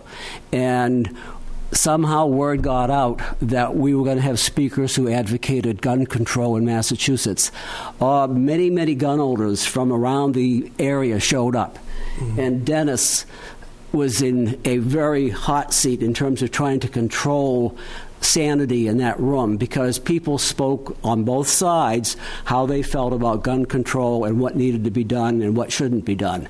And if there was going to be any situation where there was conflict, that was going to be it. But Dennis controlled the entire situation, and it was very well. In fact, one person who was pro-gun came up to me afterwards, because I gave a story when I was growing up in Maine. My father was a doctor, and a couple of kids were playing with guns, and one kid shot the other kid and drove up to my father's office. He was dead. There was nothing that could be done. He came up to me afterwards and said, "I'm sorry for your loss." That's what took place in that room between people who were on really opposite poles on that particular issue. So, again, these things work.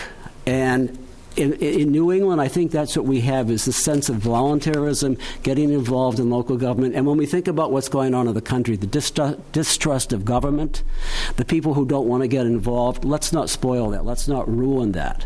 Voluntarism in New England, whether it's the town meeting or serving on boards, it's a wonderful aspect of living here in New England and in Foxborough. And I would just recommend that we just don't do anything that would cause people to stay home and watch TV, and this is my go play golf.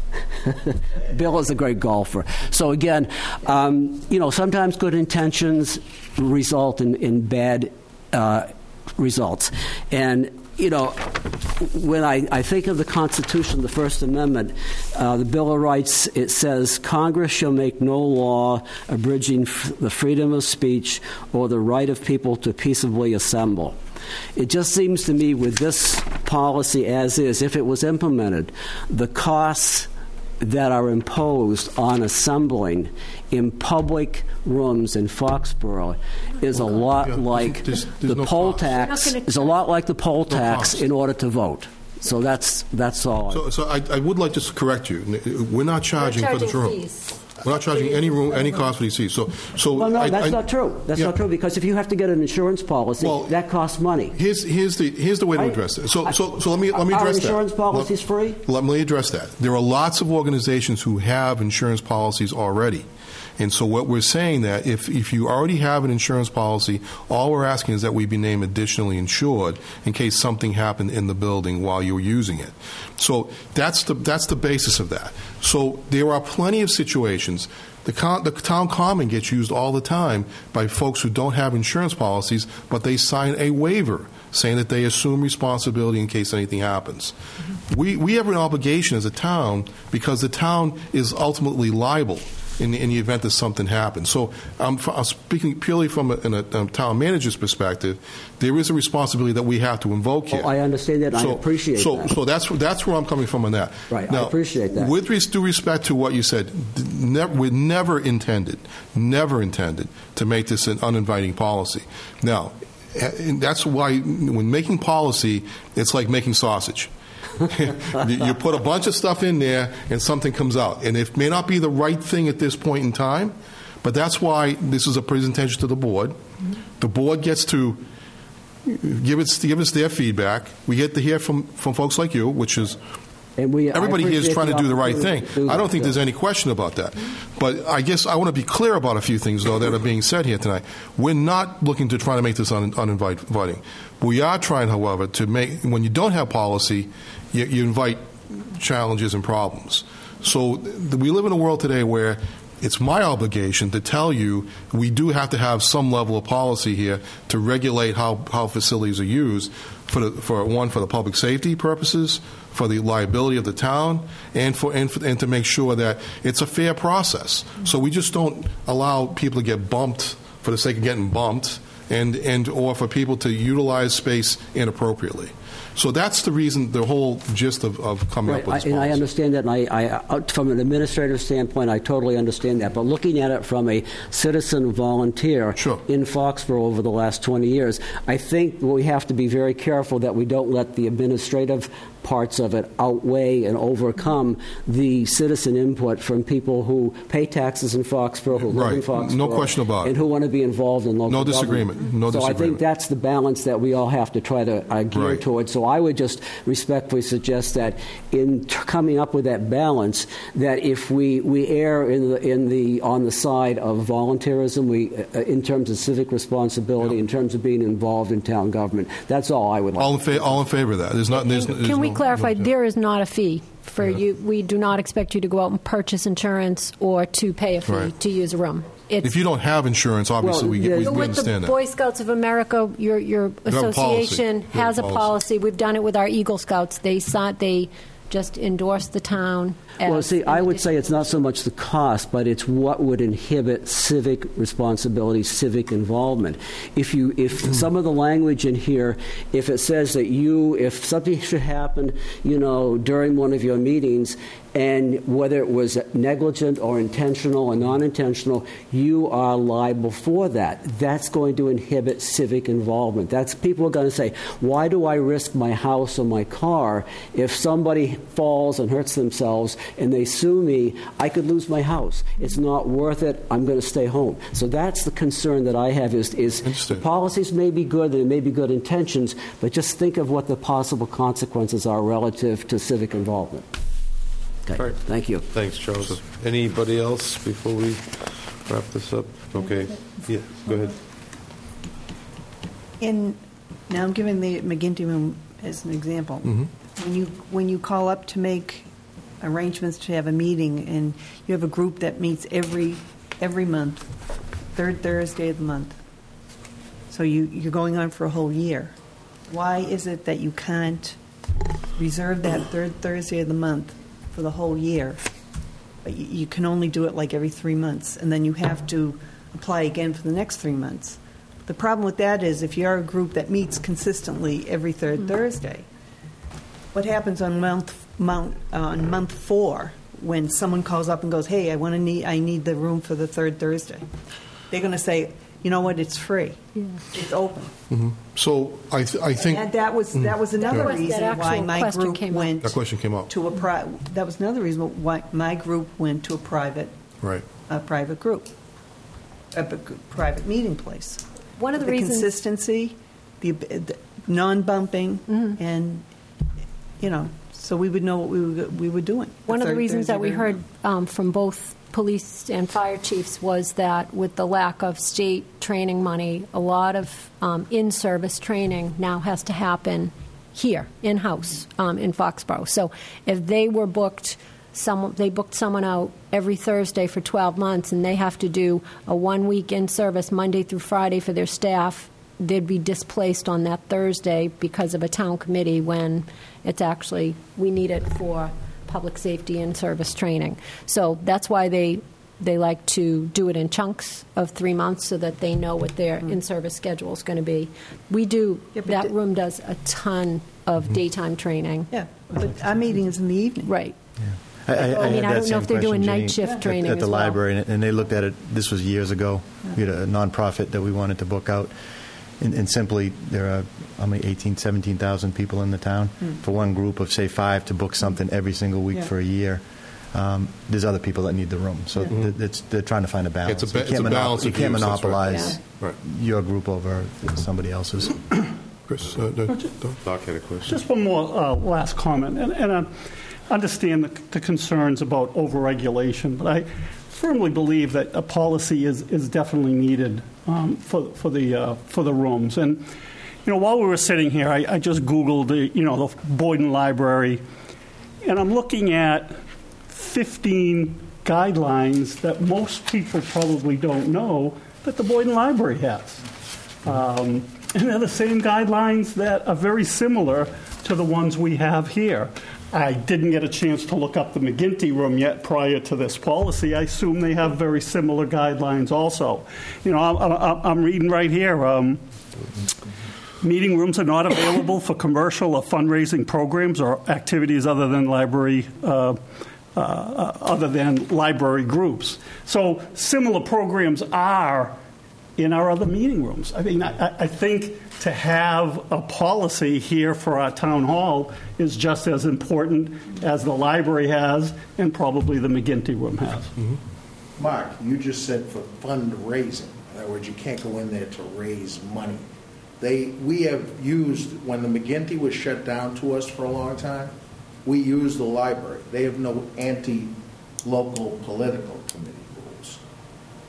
Just what I wanted to say was they all have rules. Yes. They all have guidelines. Sure. And the town hall has to have them just like all the other meetings. So Steve says this particular set of rules seems far overreaching. All right, so this is the first time we've seen this as selectmen. This is the first draft of the policy. I think we've kicked it around enough. We've heard concerns. We ourselves as a board have some concerns. So where do we go from here? So what I would ask that the board members, if they have particular changes that they'd like to make, please get them back to us. Mm-hmm. And we'll put them back into circulation for consideration. Ultimately, you're going to approve this policy, so you have to feel comfortable with this. That's how this works. So my obligation is to give you the information that we see as issues, maybe a little bit far overreaching in terms of the administrative side of it, but that's where we come from, and that's the area that we come from. Now, having said that, ultimately you can decide if you think that the use of the room for political purposes is fine with you, and if it is, then you can say yes to that. If it's not, if you're not okay with it, and you see the challenges that could be considered with that, if in fact the rule of unintended consequences applies, that's something that you can consider too. All we're asking for you is that this is, like I said, it's like making sausage. You put stuff in, and at the end, ultimately, something comes out which we hope we all can live with. And I think the input, and I really appreciate the input tonight. I don't, and please. I'm just as passionate as all of you are when it comes to doing my job. But, the thing is that we want to make sure that I clearly get the message that we are not under any circumstances trying to make this uninviting, because this building was built by the community, and it has to remain that way. I feel very strongly about that personally. So, but not having a rule and regulation in place or a policy in place opens that discussion, open the situation up where things happen, where sometimes we can lose focus that this is public space and we should use it for public purposes. And that's why I think we want to try and look at that. So I fully appreciate that input, and we'll go back and look at that again. It's a good discussion. Chairman. Jim's good. That's just on that same vein, if it is geared towards the taxpayer and what have you, is it too late to put someone's from the Moms Club or someone from a group that's outside not at all. To be on the committee, or two people on the committee, so you can hear that perspective. Absolutely. The people that don't have insurance, the people that are struggling to even get some space. So we can find a way to work around those concerns. So you listen first and foremost to the concerns in your committee. And tell us what the issues are that they see as issues. So happy to do that. Yeah, no problem. I was going to say the next time we do anything like this, make sure we have somebody outside. Maybe you can grab a couple of people off of that list of nonprofits that have used the McGinty Room. Maybe somebody from Democrat or Republican committee. Yep. Oh. I just want to quickly say that when the town was sold on funding the public safety building, when the town was sold on funding the new town hall, there's always an argument. We need meeting space, and this will provide meeting space, and that's what people understood when they voted for these things. That's what they still understand, and I think would take it ill if somehow that was pulled out from under their feet. Yeah, and I don't think anybody's potentially trying to pull anything, but it's a public building that has to have a policy. I understand. So we'll get there. I mean, the balance we live in this world today is that there are a lot of things going on in this world today that didn't happen just 10, 15 years ago. Mm-hmm. So we have to be very conscious and so almost a little bit more on the if you would call it, but just that we have to be very careful in how we prepare these things because we live in a different world, unfortunately, and it's unfortunate to be able to say that, but it's the truth. We need to push back and try to get our old world back as much as we can. 9/11 happened a long time ago. All right, I think we've kicked this enough. Thank you. Thank you. Thanks everyone for the input. All right. Next up, Selectman's update. Our chairman, in case you notice, is missing. He's home with the flu. Yeah. Talked to him earlier. He sounded pretty ill. Yeah, this doesn't sound good, unfortunately. Yeah. So, Jim, Ginny, Doc, you got anything? No, Chris? Got nothing. Okay. Right. Manager update? So just a couple things. We're in the middle of budget season, so we're working very hard to try and pull pieces together right now. So the season of meeting with the Adcom is upon us, and so we're meeting with them during the day as well as at night to go over budgets and to come through that process. I just wanted to say I hope that the chairman feels better. I talked to him earlier today. He did sound really, really rough, and hoping he's feeling better tonight and gets better soon. Just three people that I want to just give a shout-out to, and that is I mentioned Bill Kaspar's name earlier, but I also Deb Spinelli and John Hannon are all retiring from the community. Deb and Bill have already done that. John will be retiring by the end of this week. And I just want to say we appreciate all their time and dedication to this community and the service, and they've provided this to us as a town. I appreciate everything that they've done, and we've worked hard to try and fill the vacancies left by those folks, but those folks will always have an enduring mark in the community as well. So I wanted to just say congratulations to all of them, wish them long and healthy and prosperous retirement, and that we wish also the new folks that are joining us the best of luck in their new roles as well. That's it. Yep.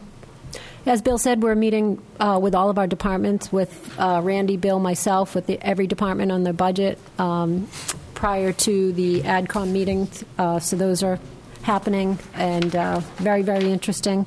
Wanted to congratulate the Orpheum on their ribbon cutting dedication opening on Saturday night. That was a really nice event. A lot of hard work by a lot of volunteers.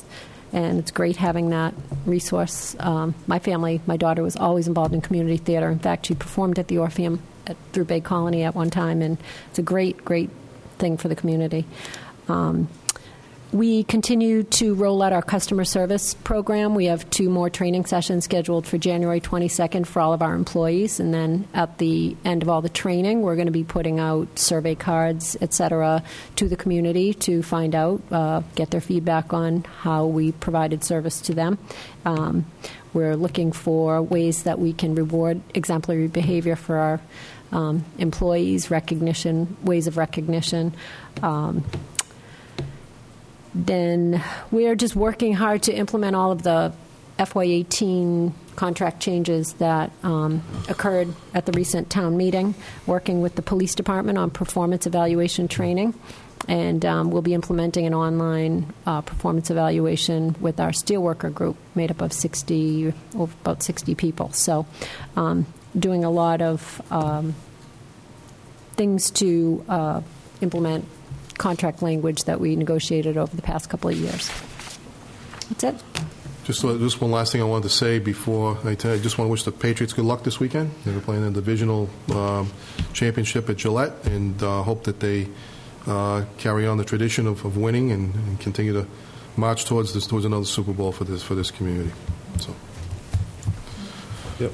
Erica, we were updating the vehicle policy in regard to logos. So, where are we on that? I thought we were in the process of trying to get.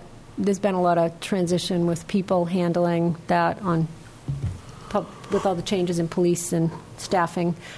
So we're looking to pull the committee together and meet with municipal graphics. So that's the next step where we need to meet with them so that we can have the template for all the vehicles that we all agree to. Right. On that note, can I just, without offending anyone, this is something that was brought up a long, long time ago by a selectman. Mm-hmm. We've had a lot of discussions, and we were told, oh, that should only take a month or two. Mm-hmm.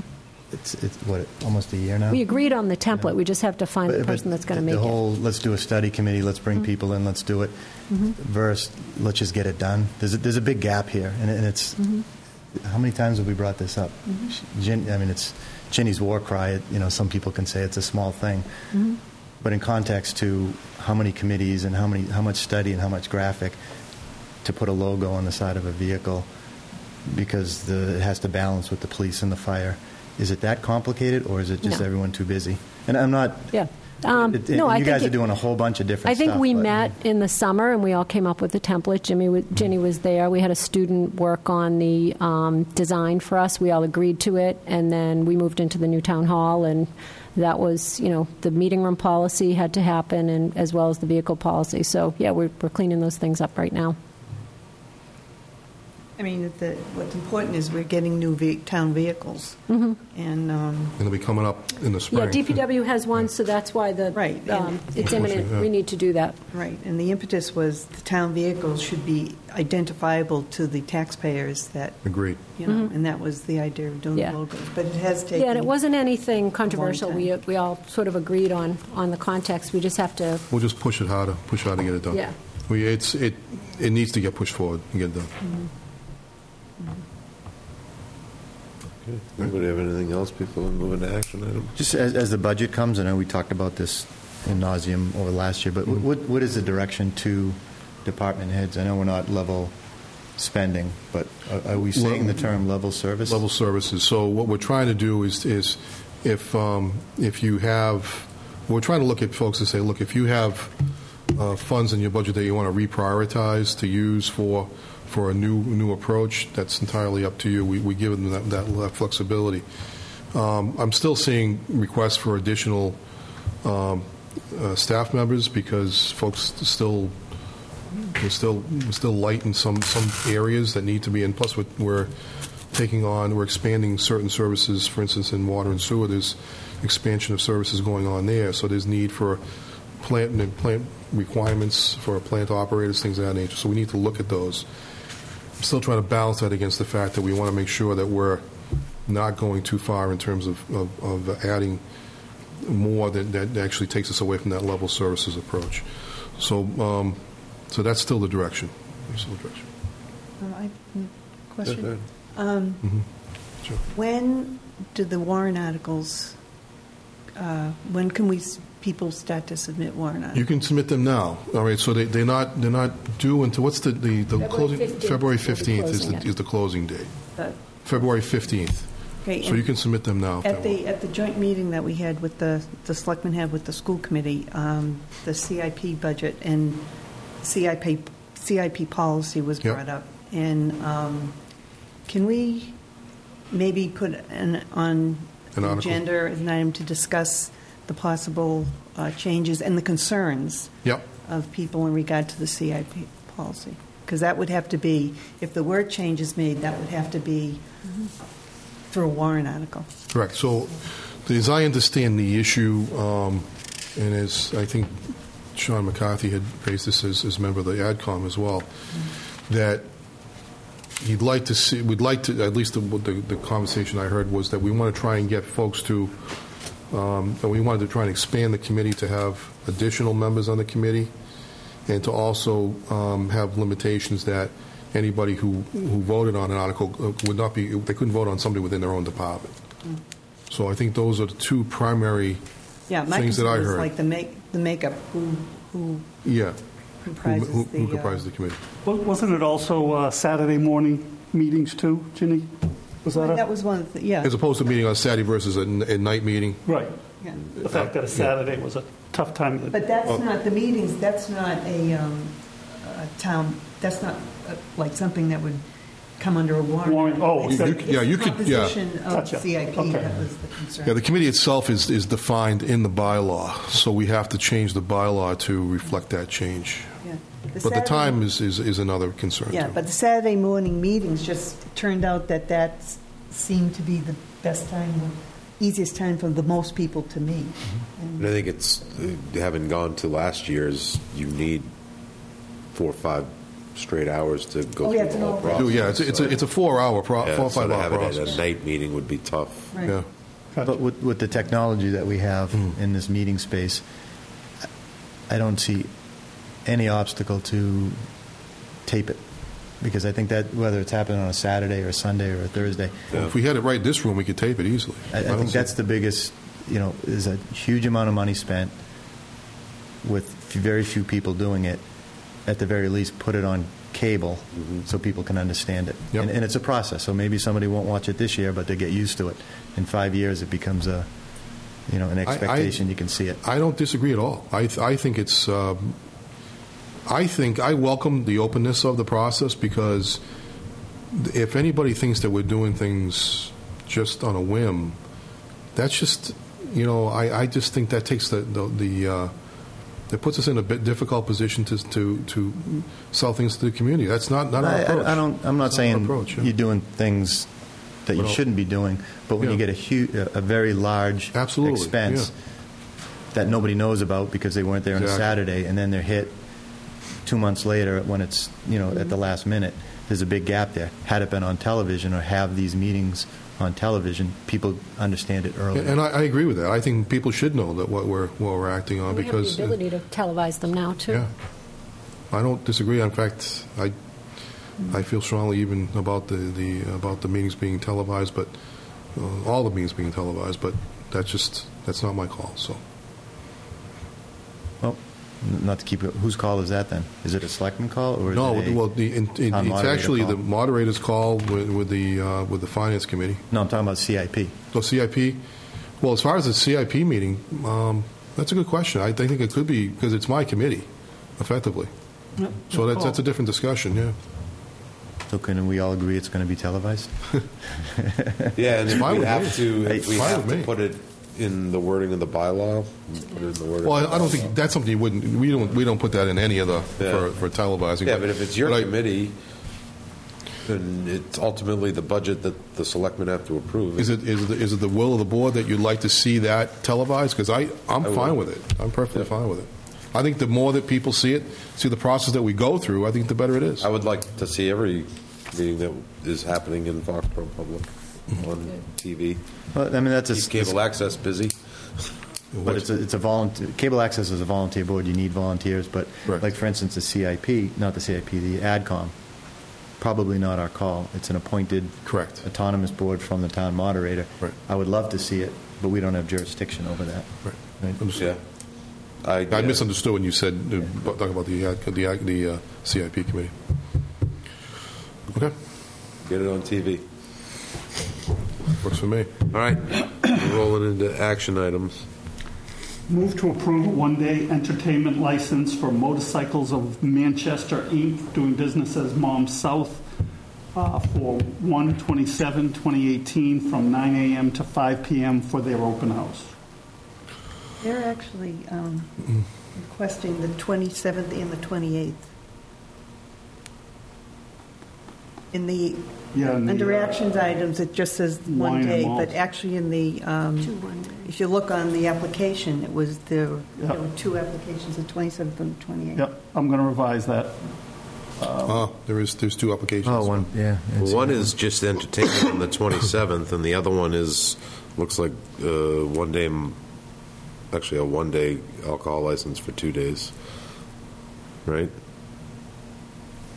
No, 27th and 28th. Yeah, if you look on there's two applications actually on there. Yeah, 27th is for entertainment, the 28th. Yeah, no, the 27th is entertainment and the 28th. Is it in that? If you pull up the. They're two 1 day entertainment licenses. Okay, and then the next one is 2 1 day alcohol licenses. Yep. Okay. So okay, I'm going to revise it. Just add the 28th. Yeah, move to approve a 1 day entertainment license for Motorcycles of Manchester, Inc., doing business as Mom South for 1/27/18 and 1/28/18 from 9 a.m. to 5 p.m. for their open house. Second. All those in favor? Aye. Opposed? None. Move to approve a 1 day wine and malt beverage license to Motorcycles of Manchester, Inc., doing business as Mom South for 1/27/18 and 1/28/18 from 10 a.m. to 5 p.m. for their open house. Second, but I just have a comment. Okay, discussion? Yeah, when you check the application, if you go down to the last... The end of the application, we give them the liquor regulations. Mm-hmm. Those are the liquor regulations from March 8th, 2012. It's not the revised ones from last year. Okay, we'll correct that. Well, this happened a few applications ago. The same thing. Yeah, we've just got to get rid of that. Applicate that. Lisa mailed the hard copy of the new one to all the licenses. They all have the new one. Yeah. But they're referring to the wrong. This should be corrected on. We should just get rid of that old one and just get rid of. So we'll take care of that. Okay. Bear in mind that we're still working through some of the changes in the office with the. So that's. But everybody has the new regulations. Period. Okay. So.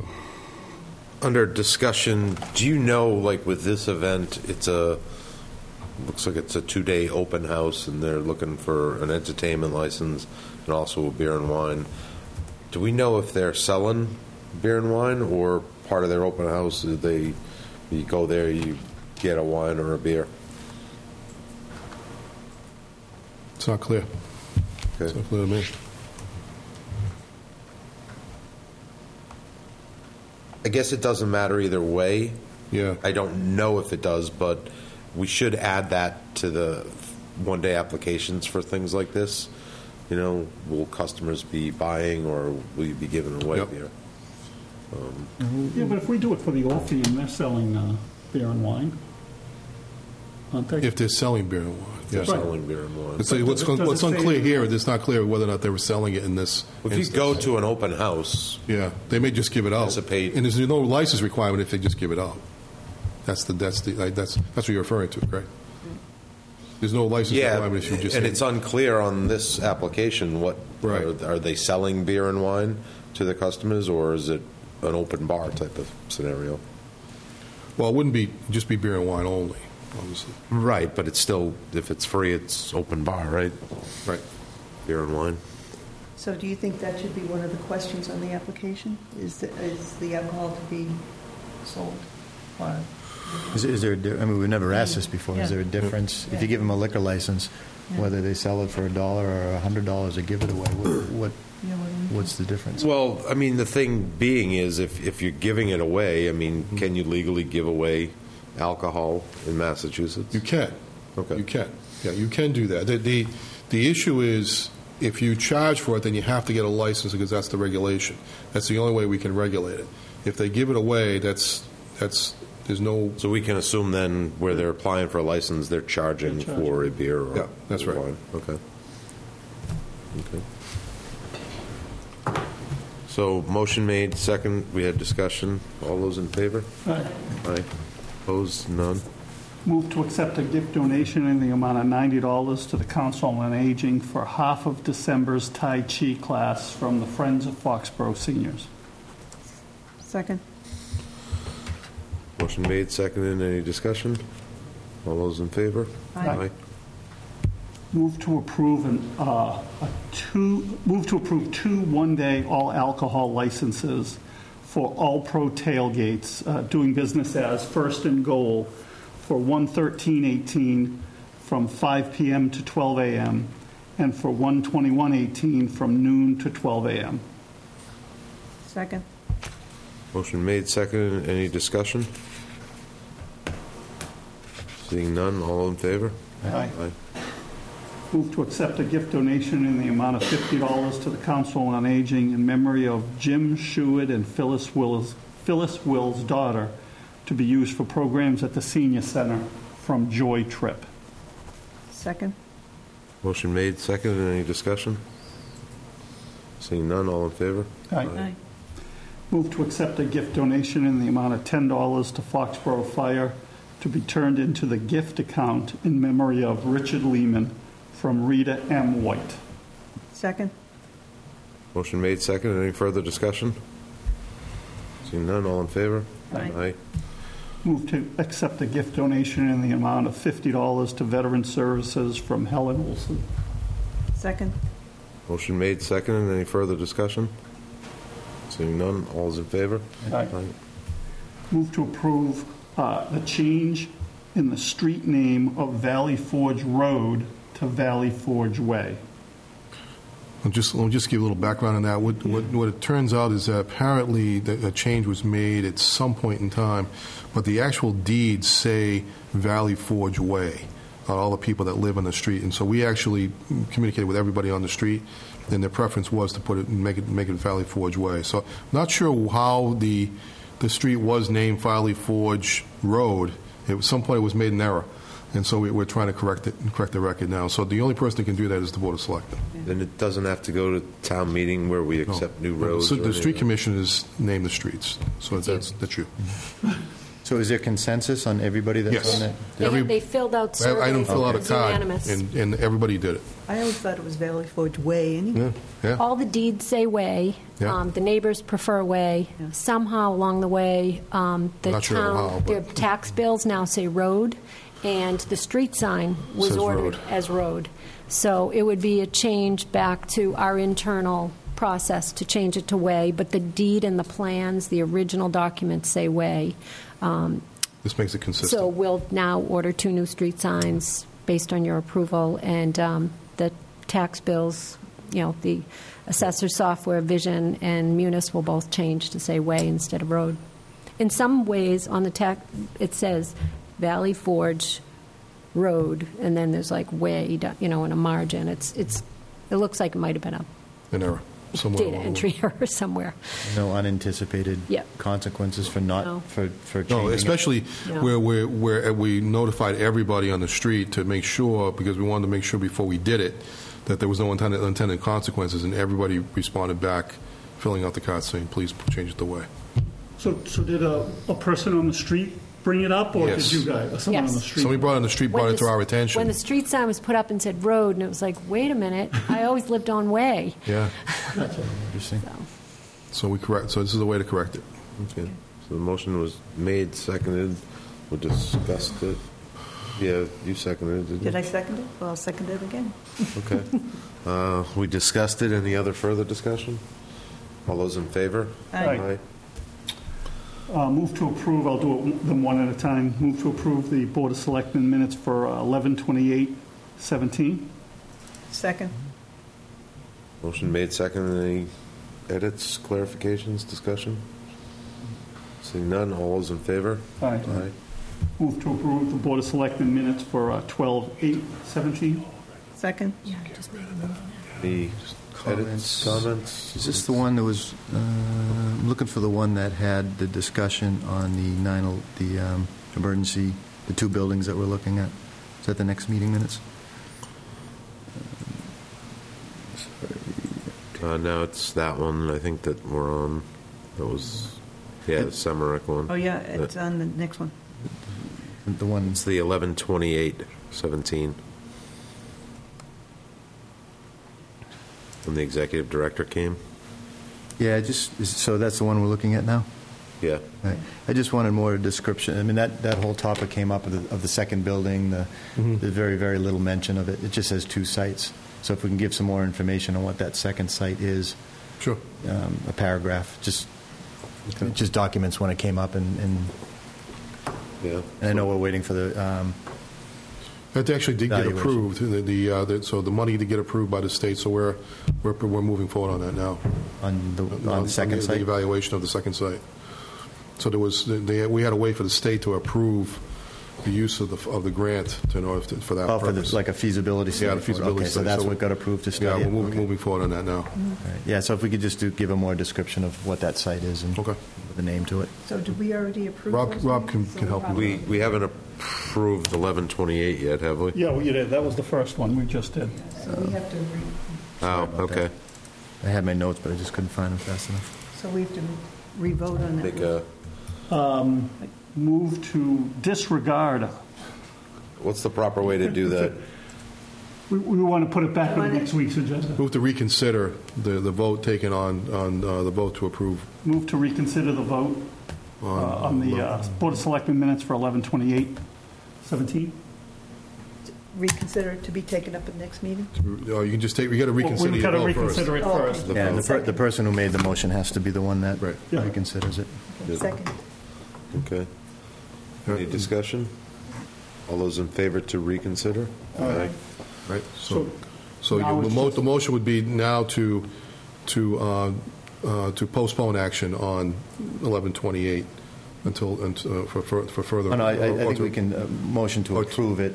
Subject to second, and then under discussion, those are the revisions. Then we accept it. Yeah, that's fine. Do you want to do it that way, or do you want to wait till it's redone? Oh God, no! I think you just want to amend the minutes to include a greater description of the second problem. Perfect. Okay, move to approve the 11/28/17 minutes with.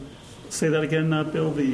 To provide a revised or an amend to amend the minutes to include a greater description of the second site. Perfect. Second Semarek site. Mm-hmm. Right. Second. Motion made. Second. Any other discussion? All those in favor? Aye. All right. Move to approve the 12/8/17 Board of Selectmen minutes. Second. Any discussion? Edits? Seeing none, all those in favor? Aye. Aye. Move to approve the 12/12/17 Board of Selectmen minutes. Second. Any discussion? Seeing none, all those in favor? Aye. Aye. Aye. Okay, the last thing that's on the computer agenda, we're going to try to get a meeting, Bill, next week? Yeah. And have that be an actual meeting. I was talking to David today about it, and then Bill. We just want to have Bob come in and give us more clarity on not coming in all the time. You want to have a special meeting for that topic, or do you want to just have a meeting, or our chairman, town manager, and however you meeting? And David decide you want to do it? A full board meeting, or do you want to have just a meeting one-on-one with Bob to try and figure out and then bring something back for the board's consideration? Yeah, I like that idea. Well, I mean, we need to get it done before the 20th of January. So you've got some time. I mean, you have a holiday Monday. However, you and Dave want to figure it out. I thought they were going to apply. All right. He is. The problem is that you still haven't got the deed, right? The deed on it. Yeah. There's a couple of quirky things. So he brought me up to date on that today. He said they're still trying to finalize that piece. Yeah, and you know, when this all of a sudden just appeared, I mean, I went off my agenda. Yeah. Doc printed his this morning, and it's not even on it. So it's literally pattern, it did come in today. It did pattern of, you know, last minute. Yeah. So just want clarification, you know. And I want to make sure we get it done in time for 120, and I think Dave's tracking the same thing. So I'll speak to the chairman tomorrow and see if we can get for how he wants to handle it. Yeah. The board will have to meet to approve, or at least three of you will, to approve that license. Well, one of us can't, so four of us. Right. Okay. just keep in mind there's a holiday Monday. Yes. Okay. All right. Move to adjourn. Second. All those in favor? Aye. Aye. Thank you, everybody. Good night.